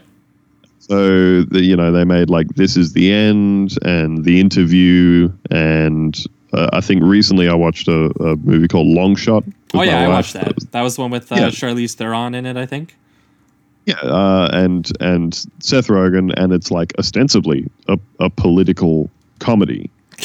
But I, but what I, Yeah, what I, what I think, what I think that all like all of those movies do really well is that they seem to have the overriding ethos of the main thing that matters is that this is fun. Mm. Uh, Yeah. They don't they don't get too hung up on the idea of like we need to have a satisfying and realistic resolution to James Franco killing Kim Jong Un. they they just get to the end and they make a joke out of it where they say, "Oh, this stupid thing that he said earlier in the movie about like a SEAL team coming and spiriting them away from the country where they will be heroes, that just happened, and, and then everything's fine." Hmm. And it's like you know a similar thing for that long shot movie. They they get to the end of that and they go and she's the president now and he's the f- f- dude. And and they're making jokes about it because that shit frankly it doesn't really matter what happens after this point. And i yeah i just i have a certain affection for movies just kind of being willing to say you know what? We're kind of more concerned this is fun for you Yeah. and getting super hung up on the details, basically. Yeah, and that's definitely this. yeah, I ended up liking that long shot movie for a movie that has the implicit premise that like compromise in a relationship is the same thing as compromise in politics, which I just think is a fundamentally untrue thing. but I had a good time with that movie, especially uh, Skarsgård riffing on Justin Trudeau. That guy deserved to get taken down a peg. Oh, does does, does Skarsgård plays the Canadian Prime Minister, and it's such a riff on Justin Trudeau's like ki- like It- sort of fake kindness I'll that definitely watch that movie. it's brutal. It's brutal. I mean, as, as Canadians, you got to know we got we we need to get some Justin Trudeau riffs out there. So We- anyone yeah, who's doing it. Absolutely, we do. But before we hmm. digress too far here, returning back to Dead Heat, which I do think Andrew is right that like again the whole reanimating process and the premise of yeah he's just back and he's a dead cop now and we're gonna continue on whatever this conspiracy is like they get past that in like five seconds and, Oh, yeah. and like Yeah. like yeah, they they walk out. They walk out and they're like, "That's weird. I was, you were dead though." And he's like, I don't yeah you're dead believe now you." man it's cool yeah Let's crack um, this Yeah, case. and, and every, like they're making jokes on. They're driving away from the place where Roger has just been resurrected, and he's saying, "I don't get it though because I feel great. I feel like I could run the Boston Marathon." They're like, "Well, you couldn't because it's not open to dead people." They're just like immediately just cracking jokes about it. You know, like they're they're making jokes about him. Like the the next place that they go to, like um, you know, a couple of couple of zombies come in with Uzis and try to assassinate the girl from the lab. Yeah, they go to the PR girl girl's house, her her mansion, and yeah, they the zombies come in wielding uh, Uzis, and there's a lot of like really great squib work uh, here because this is this is the first time you get the hint of two zombies shooting at each other. Yeah, Um, and I love it because you know because they're basically indestructible, so it's Yeah. just constant bullets. it's so excessive. It's Yeah, it's such exactly. a it's such an like an easy excuse to just be even more excessive than you, Yeah. like because this is the first scene where like Treat Williams is just getting like mowed down by Uzis and like it's not affecting him. He's yeah, just he's like got bullet Yeah. wounds everywhere, and it's It's, it's running out of the room and getting shot in the back like Yeah. six times on the way out. yeah. it's also where they introduce uh, Vincent Price, who shows up on the TV as the rich industrialist who, uh, you know, is is supposedly the the father or um, sort of the mentor figure for the the PR woman. But when the zombies show up, they just have this. It's it's probably one of the weaker action films in the scene in the in the film, but that's not really saying much. It's because all of the action scenes in the film that aren't this one are like s- crazy good. yeah, yeah. Um, because but but this sequence he ends up killing one by throwing the radio in the jacuzzi. Joe Piscopo just punches the zombie in the dick like ten times. like ten times. yeah, Um, and there's there's one joke in here though that blew my mind, and I had to sit here. I had to think about it because I couldn't figure out what the joke was uh, for a long time. Because it, it's shortly after Joe Piscopo stabs the one zombie with the patio umbrella, throws him into the throws him down into the pool, I think. Yeah. And then the other guy is in the jacuzzi underwater with the radio. Um, and Treat Williams at one point during the set piece is underwater for a long period of time. Um, Yeah. Because he uh, he's dead. He doesn't need to. He doesn't need the oxygen anymore. So he's all good. And Joe Piscopo says, "You were underwater in that jacuzzi for five straight minutes." And he says, "I got to teach my girlfriend how to do that." and I and I and I heard that, and my for some re- this might just be me, but my first thought was, does he want to just drown his girlfriend? Like, is that what he like? He wants to imagine drowning his girlfriend, and then I was like, oh no, he wants his girlfriend to blow him in the jacuzzi. Yeah, yeah. That was the joke. Okay. you were focusing too much on the zombies. Yeah. and also, I thought the uh, I thought the makeup on the zombies in this in this sequence was uh, was very nice in that they're not because uh, like we've sort of established in this if you can resurrect somebody if the person has been dead for a while it seems to make them uh, dumb and suggestible and you can send them off to do errands and rob banks and kill people and that kind of stuff right. So we have so- someone at Dante Pharmaceuticals is resurrecting thugs so that they can do some crimes around the city. Yeah. That's kind of like the main thing that we we're sort of getting breadcrumbs as we move along here. Yeah. But you're right. The one guy kind of looks like Jeff Goldblum in The Fly. yeah, a little bit. Yeah. yeah, they they don't sort of they don't look like uh, say a zombie from The Walking Dead or you know Zack Snyder's Day of the Dead or anything like that. They they just look kind of grotesque Yeah. Yeah. They, they just look very kind of like they're covered in boils and sort of gross and I will Their say there skin's is peeling like, off a little bit. Not that it matters because the film never focuses too hard on it, and I don't really care. But it's I will say it's not very consistent with like how the whole process works. You No, know, like, most of them look zombies, different, Yeah, yeah. like we have the later on we have uh, I think her name's Randy. She's the the PR girl Yeah. or whatever. When she starts to deteriorate, God, one of the most horrifying sequences. And it's the movie, fantastic. though. The Yeah. effects are great. Like her when her face starts to droop. Half her face. Oh, that was that was so effective. It was Oh, it was fantastic. But what I found is just I was like, there's no consistency to this because she's deteriorating in a matter of like a minute. I guess she does have something that she says where she made a deal with them so she could last longer or something. Something but like- it's all very vague. That's what I'm kind of getting at. It's not it's not really spelled out for you. It, it's pretty inconsistent when it comes to that. Right. yeah, it's it's not a uh, you The don't really get the feeling that there is yeah a thoroughly thoroughly um uh, fleshed out series of internal Yeah. rules. Not that this. it matters really. It's it, the the film's not trying to focus on that at all, but it just uh, was something I was. No, they, thinking they were kind of like, what's an excuse to get all these different kinds of gore gags? Yeah, basically. yeah. Like they, I feel like they just said go nuts to this makeup artist. I feel like- like they were just like, what's something cool that you can come up with, and how can we write our way there? Yeah, for sure. Because like that's a- absolutely what happened with the Chinese butcher shop sequence. Yeah. Let's get to that. Um, which yeah, so they they go from the PR lady's house to the Chinese butcher shop because this is where they have sold them wherever. Th- this is where the chemical was sold to Dante Pharmaceuticals from, and they go there, and.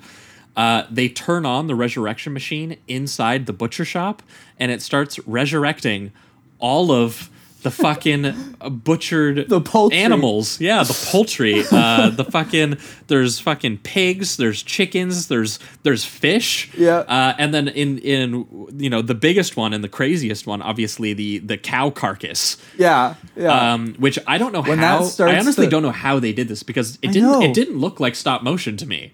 No, like it, that it looked looked like a way better than legit- stop motion. yeah, that looked like a legitimate animatronic or something like that, or Yeah, it's a mix, maybe a, someone in like a suit mixed with some animatronics. I'm not sure, but it But, was. but watching all these huge, too. skinned dead animals Yeah. in a butcher shop just come to life and, and I start love fucking these little gags they do throughout it. Like uh, one, I think one time, like Joe, as he's uh, as he's struggling with one of them, he throws them into one of the meat grinders, and then the Yeah, meat grinder gets- goes. yeah. He turns around, and there's a duck that looks surprised, and then he shoots his head off. Like this scene was absolutely batshit.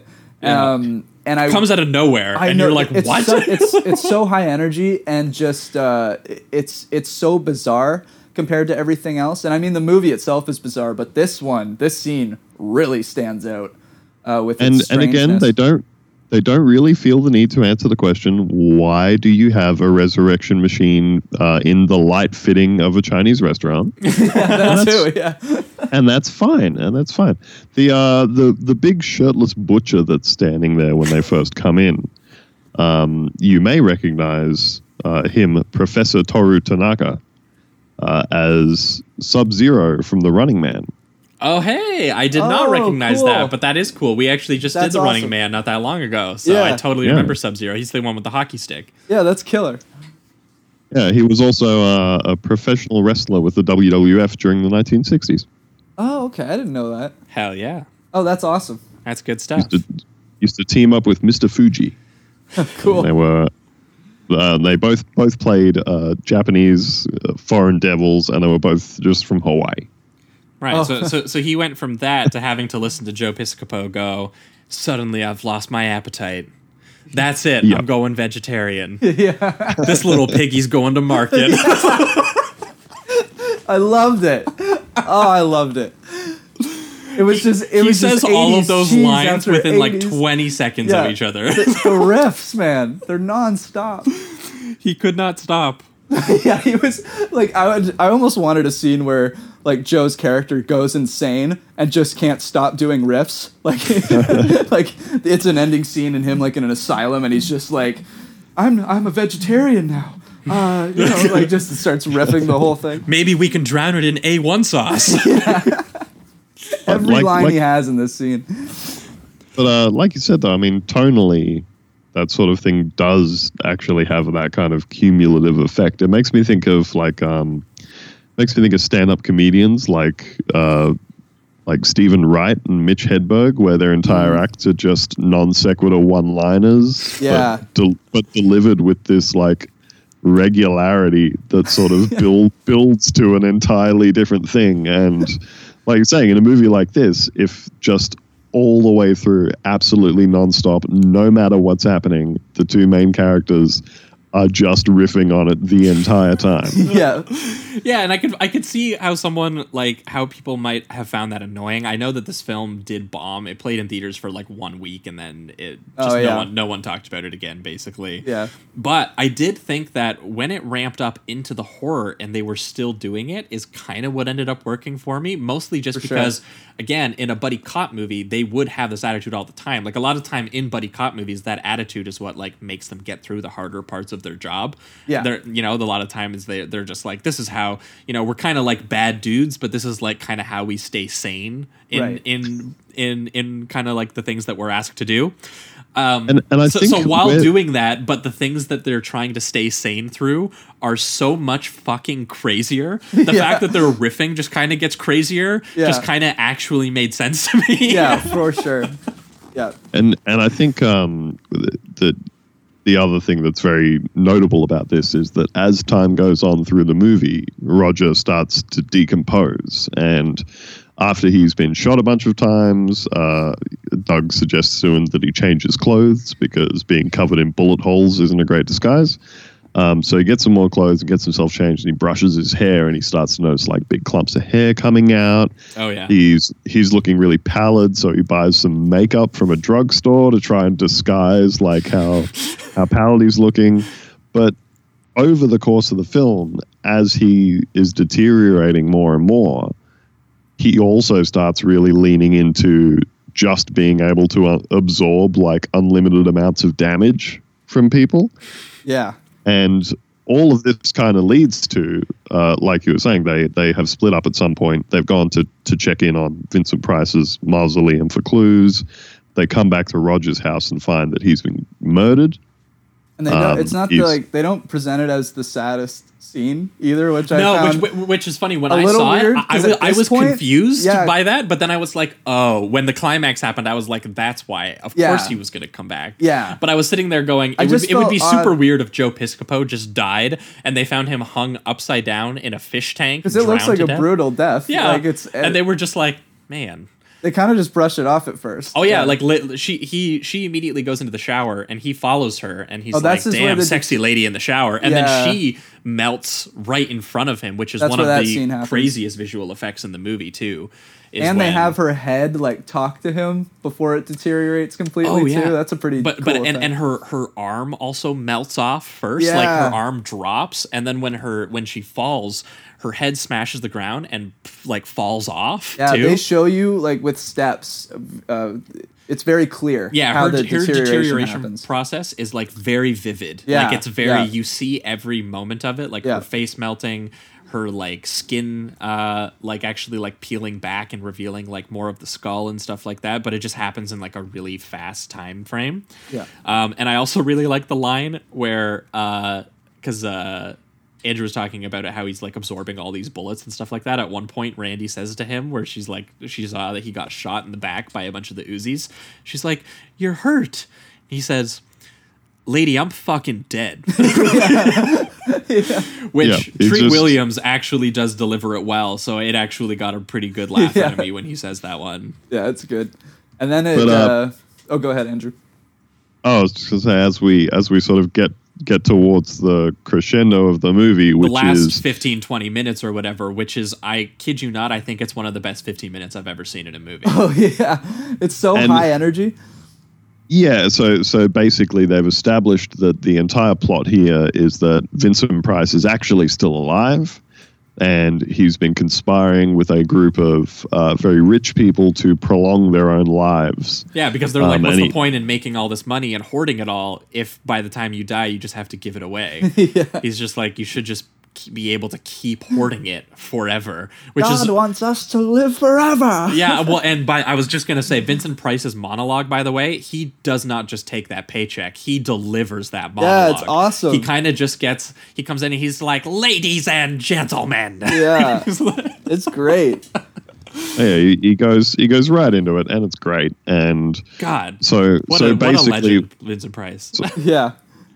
So where we wind up at the climax of the movie is that Which is kicked off, Uh, by the way, by the bit in the ambulance, right? Where they put Treat Williams in the ambulance, and then he uh, basically he puts the gear into neutral so that he can Oh, yeah. he can go down the hill. And he's sitting there going, "Oh, this is awesome!" And he's riding as fast as he could. He nails a fucking car or whatever. Yeah. explodes, and then he comes out and this is it was clearly this explosion was just an excuse to get him into his final makeup yeah, Where he looks like a combination into his roasted form. yeah he looks like a combination of like two-face and like the terminator basically Yeah, yeah, a little bit. Yeah. uh and uh that bit especially is just like where it kicks off with the finale because he finds out that you know some the police chief or you know someone who's like in the in the office with him was involved I think it's like a, with a doc, the doctor of the morgue place or something. Oh, that's like what it that. is. Yeah. So he's yeah. well, yeah, because he's probably been giving him the corpses, right. I guess. Yeah, that's what it is. Yeah. uh, to But, um, reanimate. And that my favorite joke in this entire film is in this scene where he just starts shooting all the security guards, Yeah. and then one of them comes up, and, and one of the guards is a zombie as well. This is the best So- gag in the movie. So they just start Yes. shooting at each other with Uzis, and it just keeps cutting back and forth nonstop to them shooting each other. I was I was laughing so Oh, gut hard. laughter, I could not sure. even believe it. And then afterwards, he pushes the guy into that room, pops a grenade, and then shoots the door closed. like Yeah. he's just so like everything is so excessive in this moment, and it's Just oh just I that laughed little so hard. that little shot, he hits the button and the door starts closing. He tosses the grenade in, and just before the door's completely closed, he just kind of fuck leans you around. shots. Yeah, that's More rounds in there, but I, I think so. At this point, it's when he's it's when he's done the whole ambulance thing that um he is just at this point completely leaning into uh, what I would describe as zombie cop chaos mode. yeah. yeah, just well, Cool because, to- they killed his best friend. They killed the PR girl who he has liked. nothing to lose. Yeah, so he's like, I'm just gonna go fucking destroy Dante Pharmaceuticals. Like that's it. Like he literally rides a motorcycle into a chain, launches through the glass door off of the chain, like that joke from Bill and Ted where they drive the car and then they just smash the curb and fly into the house. It's the exact same joke that they do here where he flies into the pharmaceuticals, except he goes full like John Woo mode right when he does that, and he's like in the air, like firing guns already and stuff like that. it's great. But yeah, that gag. I also love that he con- like it. At this point, it's almost as if his character he was the straight man the whole time, Oh, yeah. right? And now he's just cracking jokes. He's basically Joe, Yeah. except now he's zombified and kicking ass. yeah, he's doing Uh, one-liners. so that I like too is that his character's arc is to basically just become another wisecracking cop Yeah. because he's just like so I guess I don't know nihilistic at this point or Yeah, or whatever. But it is. just with the bullet absorption powers, yeah, exactly. which that is the the best gag in in the film because it is Oh, yeah. literally like one minute of Yeah. them just unloading into each Couldn't other. believe how long it went for. I was I laughed it so cuts hard. back like six times between Yeah. the two of them, and it's just like that guy just took twenty bullets. That guy just it, took twenty They're bullets. just taking the bullets too. There's like blood going everywhere. Oh, it's just so an all timer like horror and action movie gag. Yeah, one of my favorites for sure. But this leads us into he gets into the room with all the rich people. He starts going nuts on them.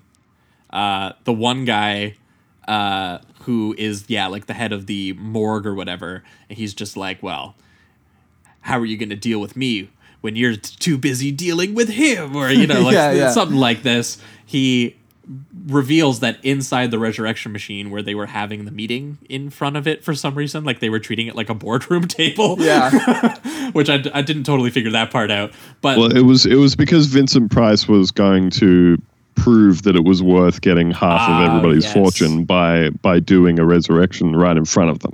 right, and, And so of course, gonna- he brings back Doug. yeah, yeah.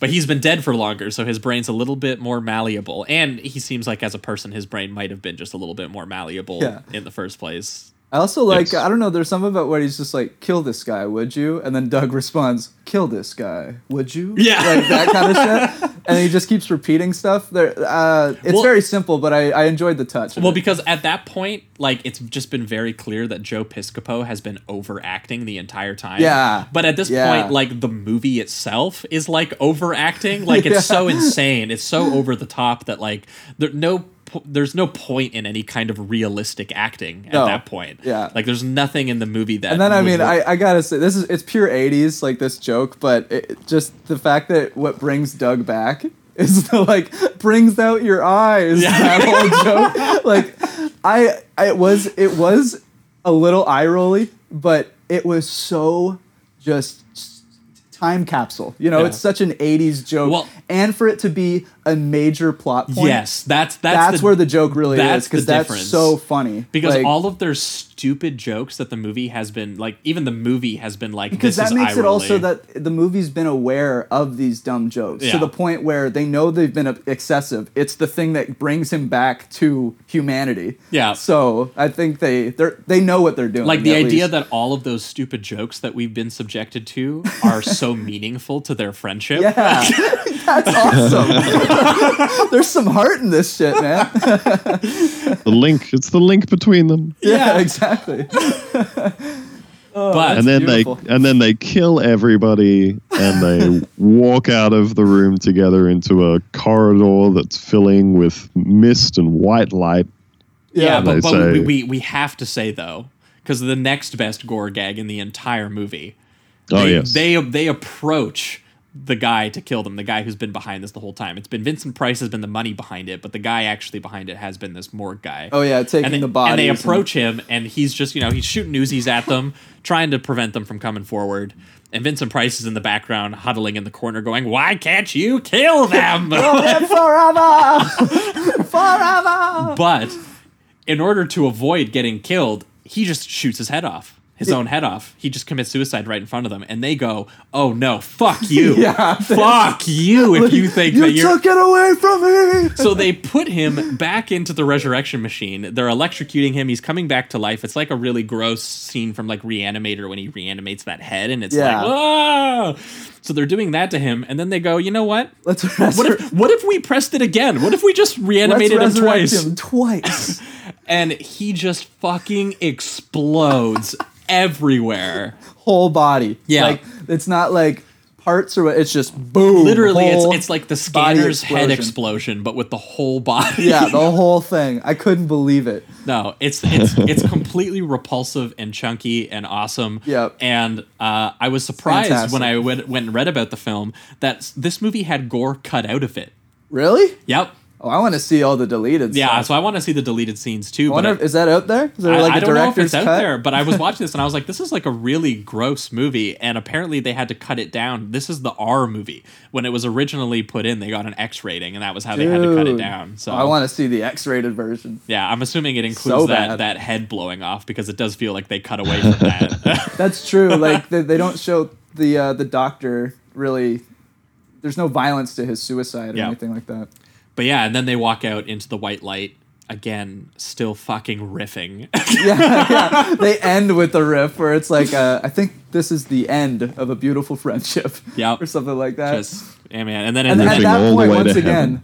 it's it's a little eye rolly, but at that point, I've been charmed. You know what I mean? I'm I'm totally like, I love all your stupid ass riffs. Please. oh yeah, at, at, This at, your at that point, the, the heart fact of that it. they're bad is like kind of why they're Great. good at that point. Yeah, exactly, exactly. And then it has you know an '80s pop rock song that they somehow made for the movie because it says "Dead Heat" in it. Oh, nice.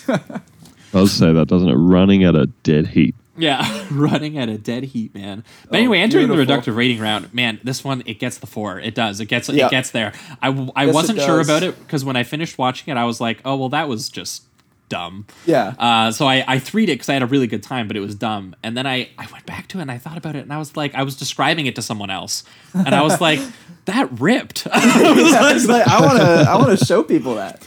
yeah, like straight up, I was just like, I found um, just the fact that again, it is such a perfect merging of what is uh, the buddy cop excessive '80s action movie with like full out like repulsive body horror and i found the constant interplay between those genres and the Yeah. fact that those genres like contradict each other because they're just not something like like the idea of people riffing through a body horror sequence like literally Yeah. doesn't make sense like it's just like it's so nonsensical that when i saw it here the fact that this makes it work like i was constantly like shocked by it and surprised by it Yeah. uh, in ways that i found both like gross and funny so honestly the watching the, you would think that it would undermine the horror but it really didn't it really just like it really felt like it wasn't a body horror movie infected by people being stupid and funny it felt like it was a stupid funny movie infected by body horror sequences which Yeah. sounds like like a pointless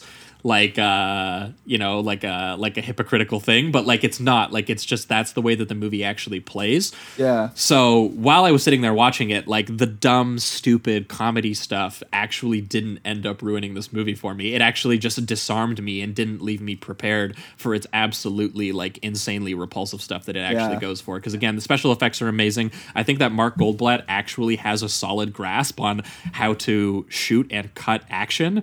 Um, Yeah. And then again, to have you know one of the best VFX artists of you know uh, the '80s, kind of like working uh, with him, and then a cinematographer who knows what to do. So it's just like, even though we'll say in terms of characterization and maybe you know some A of the li- little light. a little light, and and I will say the like the writing, like Terry Black is very clearly Shane Black's less talented brother, um, but you know. I think as a merging of all of these different elements, some into like a weird like boiling pot. some- Yeah. Somehow this works. It all works. Yeah. So I can't wait to show this to people. Basically, Yeah. like I'm I'm psyched. I'm glad Andrew brought it. So. Yeah, I'm right there with you. I'm gonna I'm gonna for it as well. I do feel like people could, you know, it's one of those films where the cheese really starts to work like halfway through. Yeah. And it can be if you're not if you don't know what to expect and and you and you don't like 80s cheese, it's gonna be a bit difficult to get through,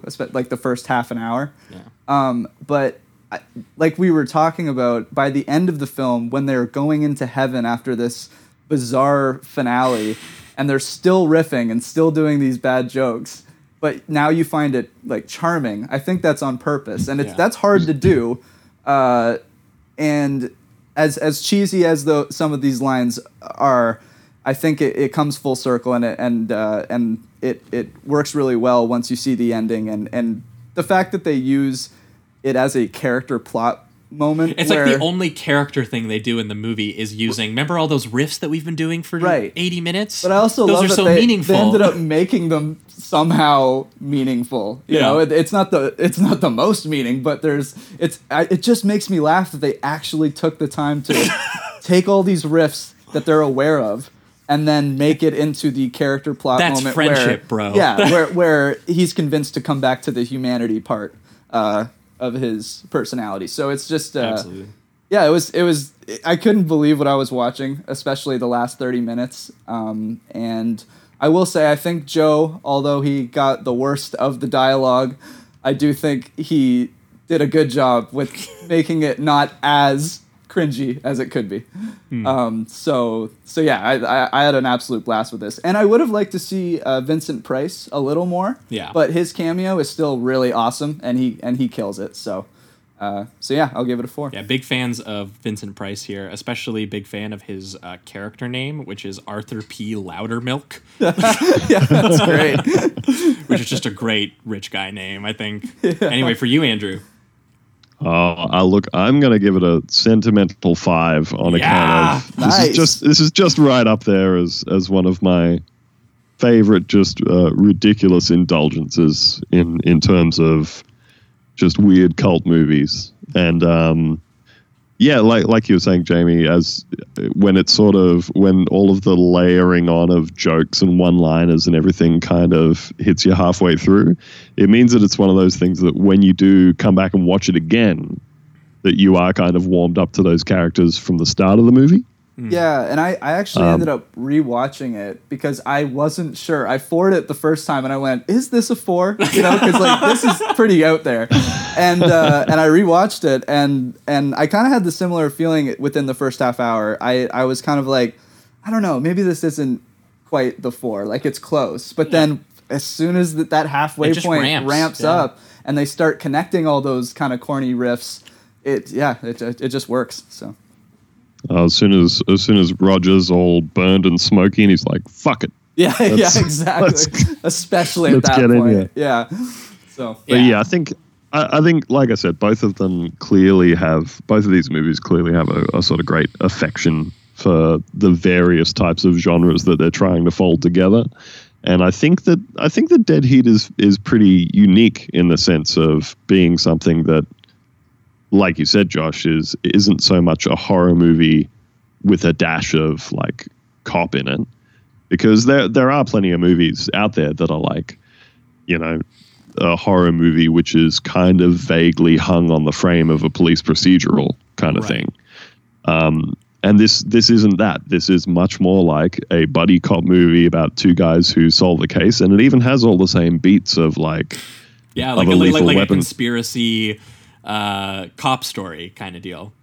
Yeah, uncovering uncovering something that a nefarious corporation is doing, um, taking revenge for your friends that got knocked off along the way. There's always there's always an outrageous kill of the person who is like sort of heading up the whole thing uh, at the end, and then you'll walk out and crack some jokes at the end uh, while a Shane Black saxophone plays. You know, it, it, so it really does it really does follow much more the actual like buddy cop blueprint but they just happen to say also one of the cops uh, is a zombie from about a quarter of the way through the movie. Yeah. and and then there's just all of this other rad horror movie stuff in it. So from that perspective, and perspective, then the guy from think it's- Videodrome uh, gets involved. yeah, yeah, for yeah, real. yeah. And I, I, so I think from that perspective, it's actually quite a quite a unique beast in terms of Oh, the totally. the little space that it occupies. You know. Yeah, like it, it's Um, very, it's very clearly like a trash premise. Like someone went to Roger Corman and was like, "Can we get a, f- like three million dollars to like Yeah. do like this really stupid thing?" And he was like, "Yeah, all right. I mean, like I produced some stupid shit." And then it's just like they actually just effectively made it. And I think that that's really what was it for me. As I was like, like there's I could make no argument for this on like a character or a theme level in any capacity. No, no. But I do think that this is as solidly made of trash as I've seen. Oh, yeah. or or it, especially as trashy as it is, like as trashy as the writing is and the premises. This is like it's crazy how well this actually works. yeah, I can't believe it. yeah, and um, so yeah, I think it's I think it's quite a quite a unique little creature in terms of just the the combination of elements that make it what it is. And um, I really I really sort of um, went back and forth between this movie or well, for for these three movies between uh, Night of the Creeps, um, Dead Heat, and another movie called Blood Diner, um, which is is very similar in like very similar vintage. It's from 1987. It's kind of a weird horror comedy that is again sort of intentionally funny in its own way, and and also is just kind of batshit crazy uh, in its performances and everything. So anybody out there, if you're looking for a similar thing to these two movies, I highly recommend. Uh, Blood Diner about some some weird brothers running a vegetarian diner where they're secretly feeding corpses to all of their patrons. Um, That's awesome. While while stealing body parts in an effort to um, to resurrect a Babylonian goddess. Hell yeah.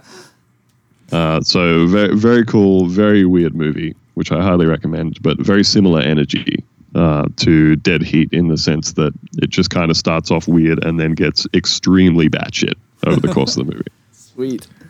All right. Well, I think that will wrap it up for this week's episode. That was Night of the Creeps from 1986 and Dead Heat from 1988. Thanks for bringing these films with you, Andrew, and thanks for joining us. If you got anything to plug, this is the place to do it. Uh, just just the old podcast. If you like to get the odd update on uh, Australian news and politics and Bigfoot and crypt- cryptids, uh, falcon attacks. Yeah, I was um, actually just listening to that episode the other day. I was just listening the one that you had uh, J.R. Hennessy on. Yes. because you were saying that some some guy at, working at the Australian airport got attacked by falcons that live inside the hangars at the airport or something like that. That's what it was. by uh, by families of peregrine falcons who nest in the hangars. yeah. Australia's crazy. Well, yeah, Yeah, and, and, he, yeah. and he was reading that there was like the, the corporation's response was to say, "Do you know what, guys? If you see falcon activity, put your goggles on. we got like- Hitchcock's birds up in this bitch. no, for real though, That's that guy it. got his eyes gouged. Like that was Oh my god! Oh that. my god! Holy shit!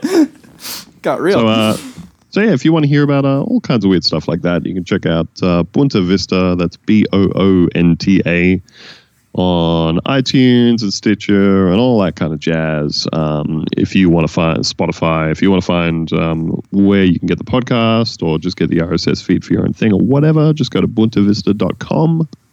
Um, and you can find all the details there and the Patreon and the Discord and all that kind of jazz. Yeah, we know how it is. Yeah. Yeah. People know how to find stuff. Hell yeah. All right. Well, for our listeners, I think in one week's time, we are going to be back with a bonus episode for you guys. We have entered Noirvember, yeah. which is another film Twitter uh, thing. We, we, we follow Spooktober with Noirvember. So this month we are going to, they're not all noirs, but we are going to do some, we're going to focus on a little bit of noirs this year. So we're going to do our first noir episode uh, for November. And we are going to be doing uh, a Samuel Fuller noir double feature. So we Oh, are going to do Pickup on South Street from 1954. Uh, and then we are also going to be doing The Naked Kiss from 1964. Both films directed, written and directed by legendary filmmaker Samuel Fuller. And that sets us up for our our free episode. So again, patreon.com slash Sleazoids podcast for that episode next week. The week after, though, we're having a guest on, and we are going to do Sam Fuller's big one. We are going to do Shock Corridor. Sweet. Uh, the guest wanted to bring that on. I figured we'd get familiar with Sam Fuller before we uh, we did that. His his really big one. Uh, but the guest has also paired that with Ace in the Hole, which I think is some another sort of uh, journalism noir adjacent, possibly about reporters and cops and things of this nature. So that's what we are going to be doing in two weeks' time. Uh, but I think that that will wrap it up. Um, I want Jamie to end this show out by playing the Dead Heat song if he can find it somewhere. I will. I will do that. And um, uh, the last thing I'm going to say is Vincent Price's delivery of friends and associates. but that will be it. That will wrap it up for this week's episode. Thanks as always for listening and keep it sleazy. Keep it sleazy. Cue that music, Jamie. Yeah. Cueing yourself from Yeah, the exactly. from from the past. exactly. I'm imagining you with your headphones on in your room, Yeah, just like, being like, "Oh, I "Fuck will. you, Drop Jamie." shit. Yeah.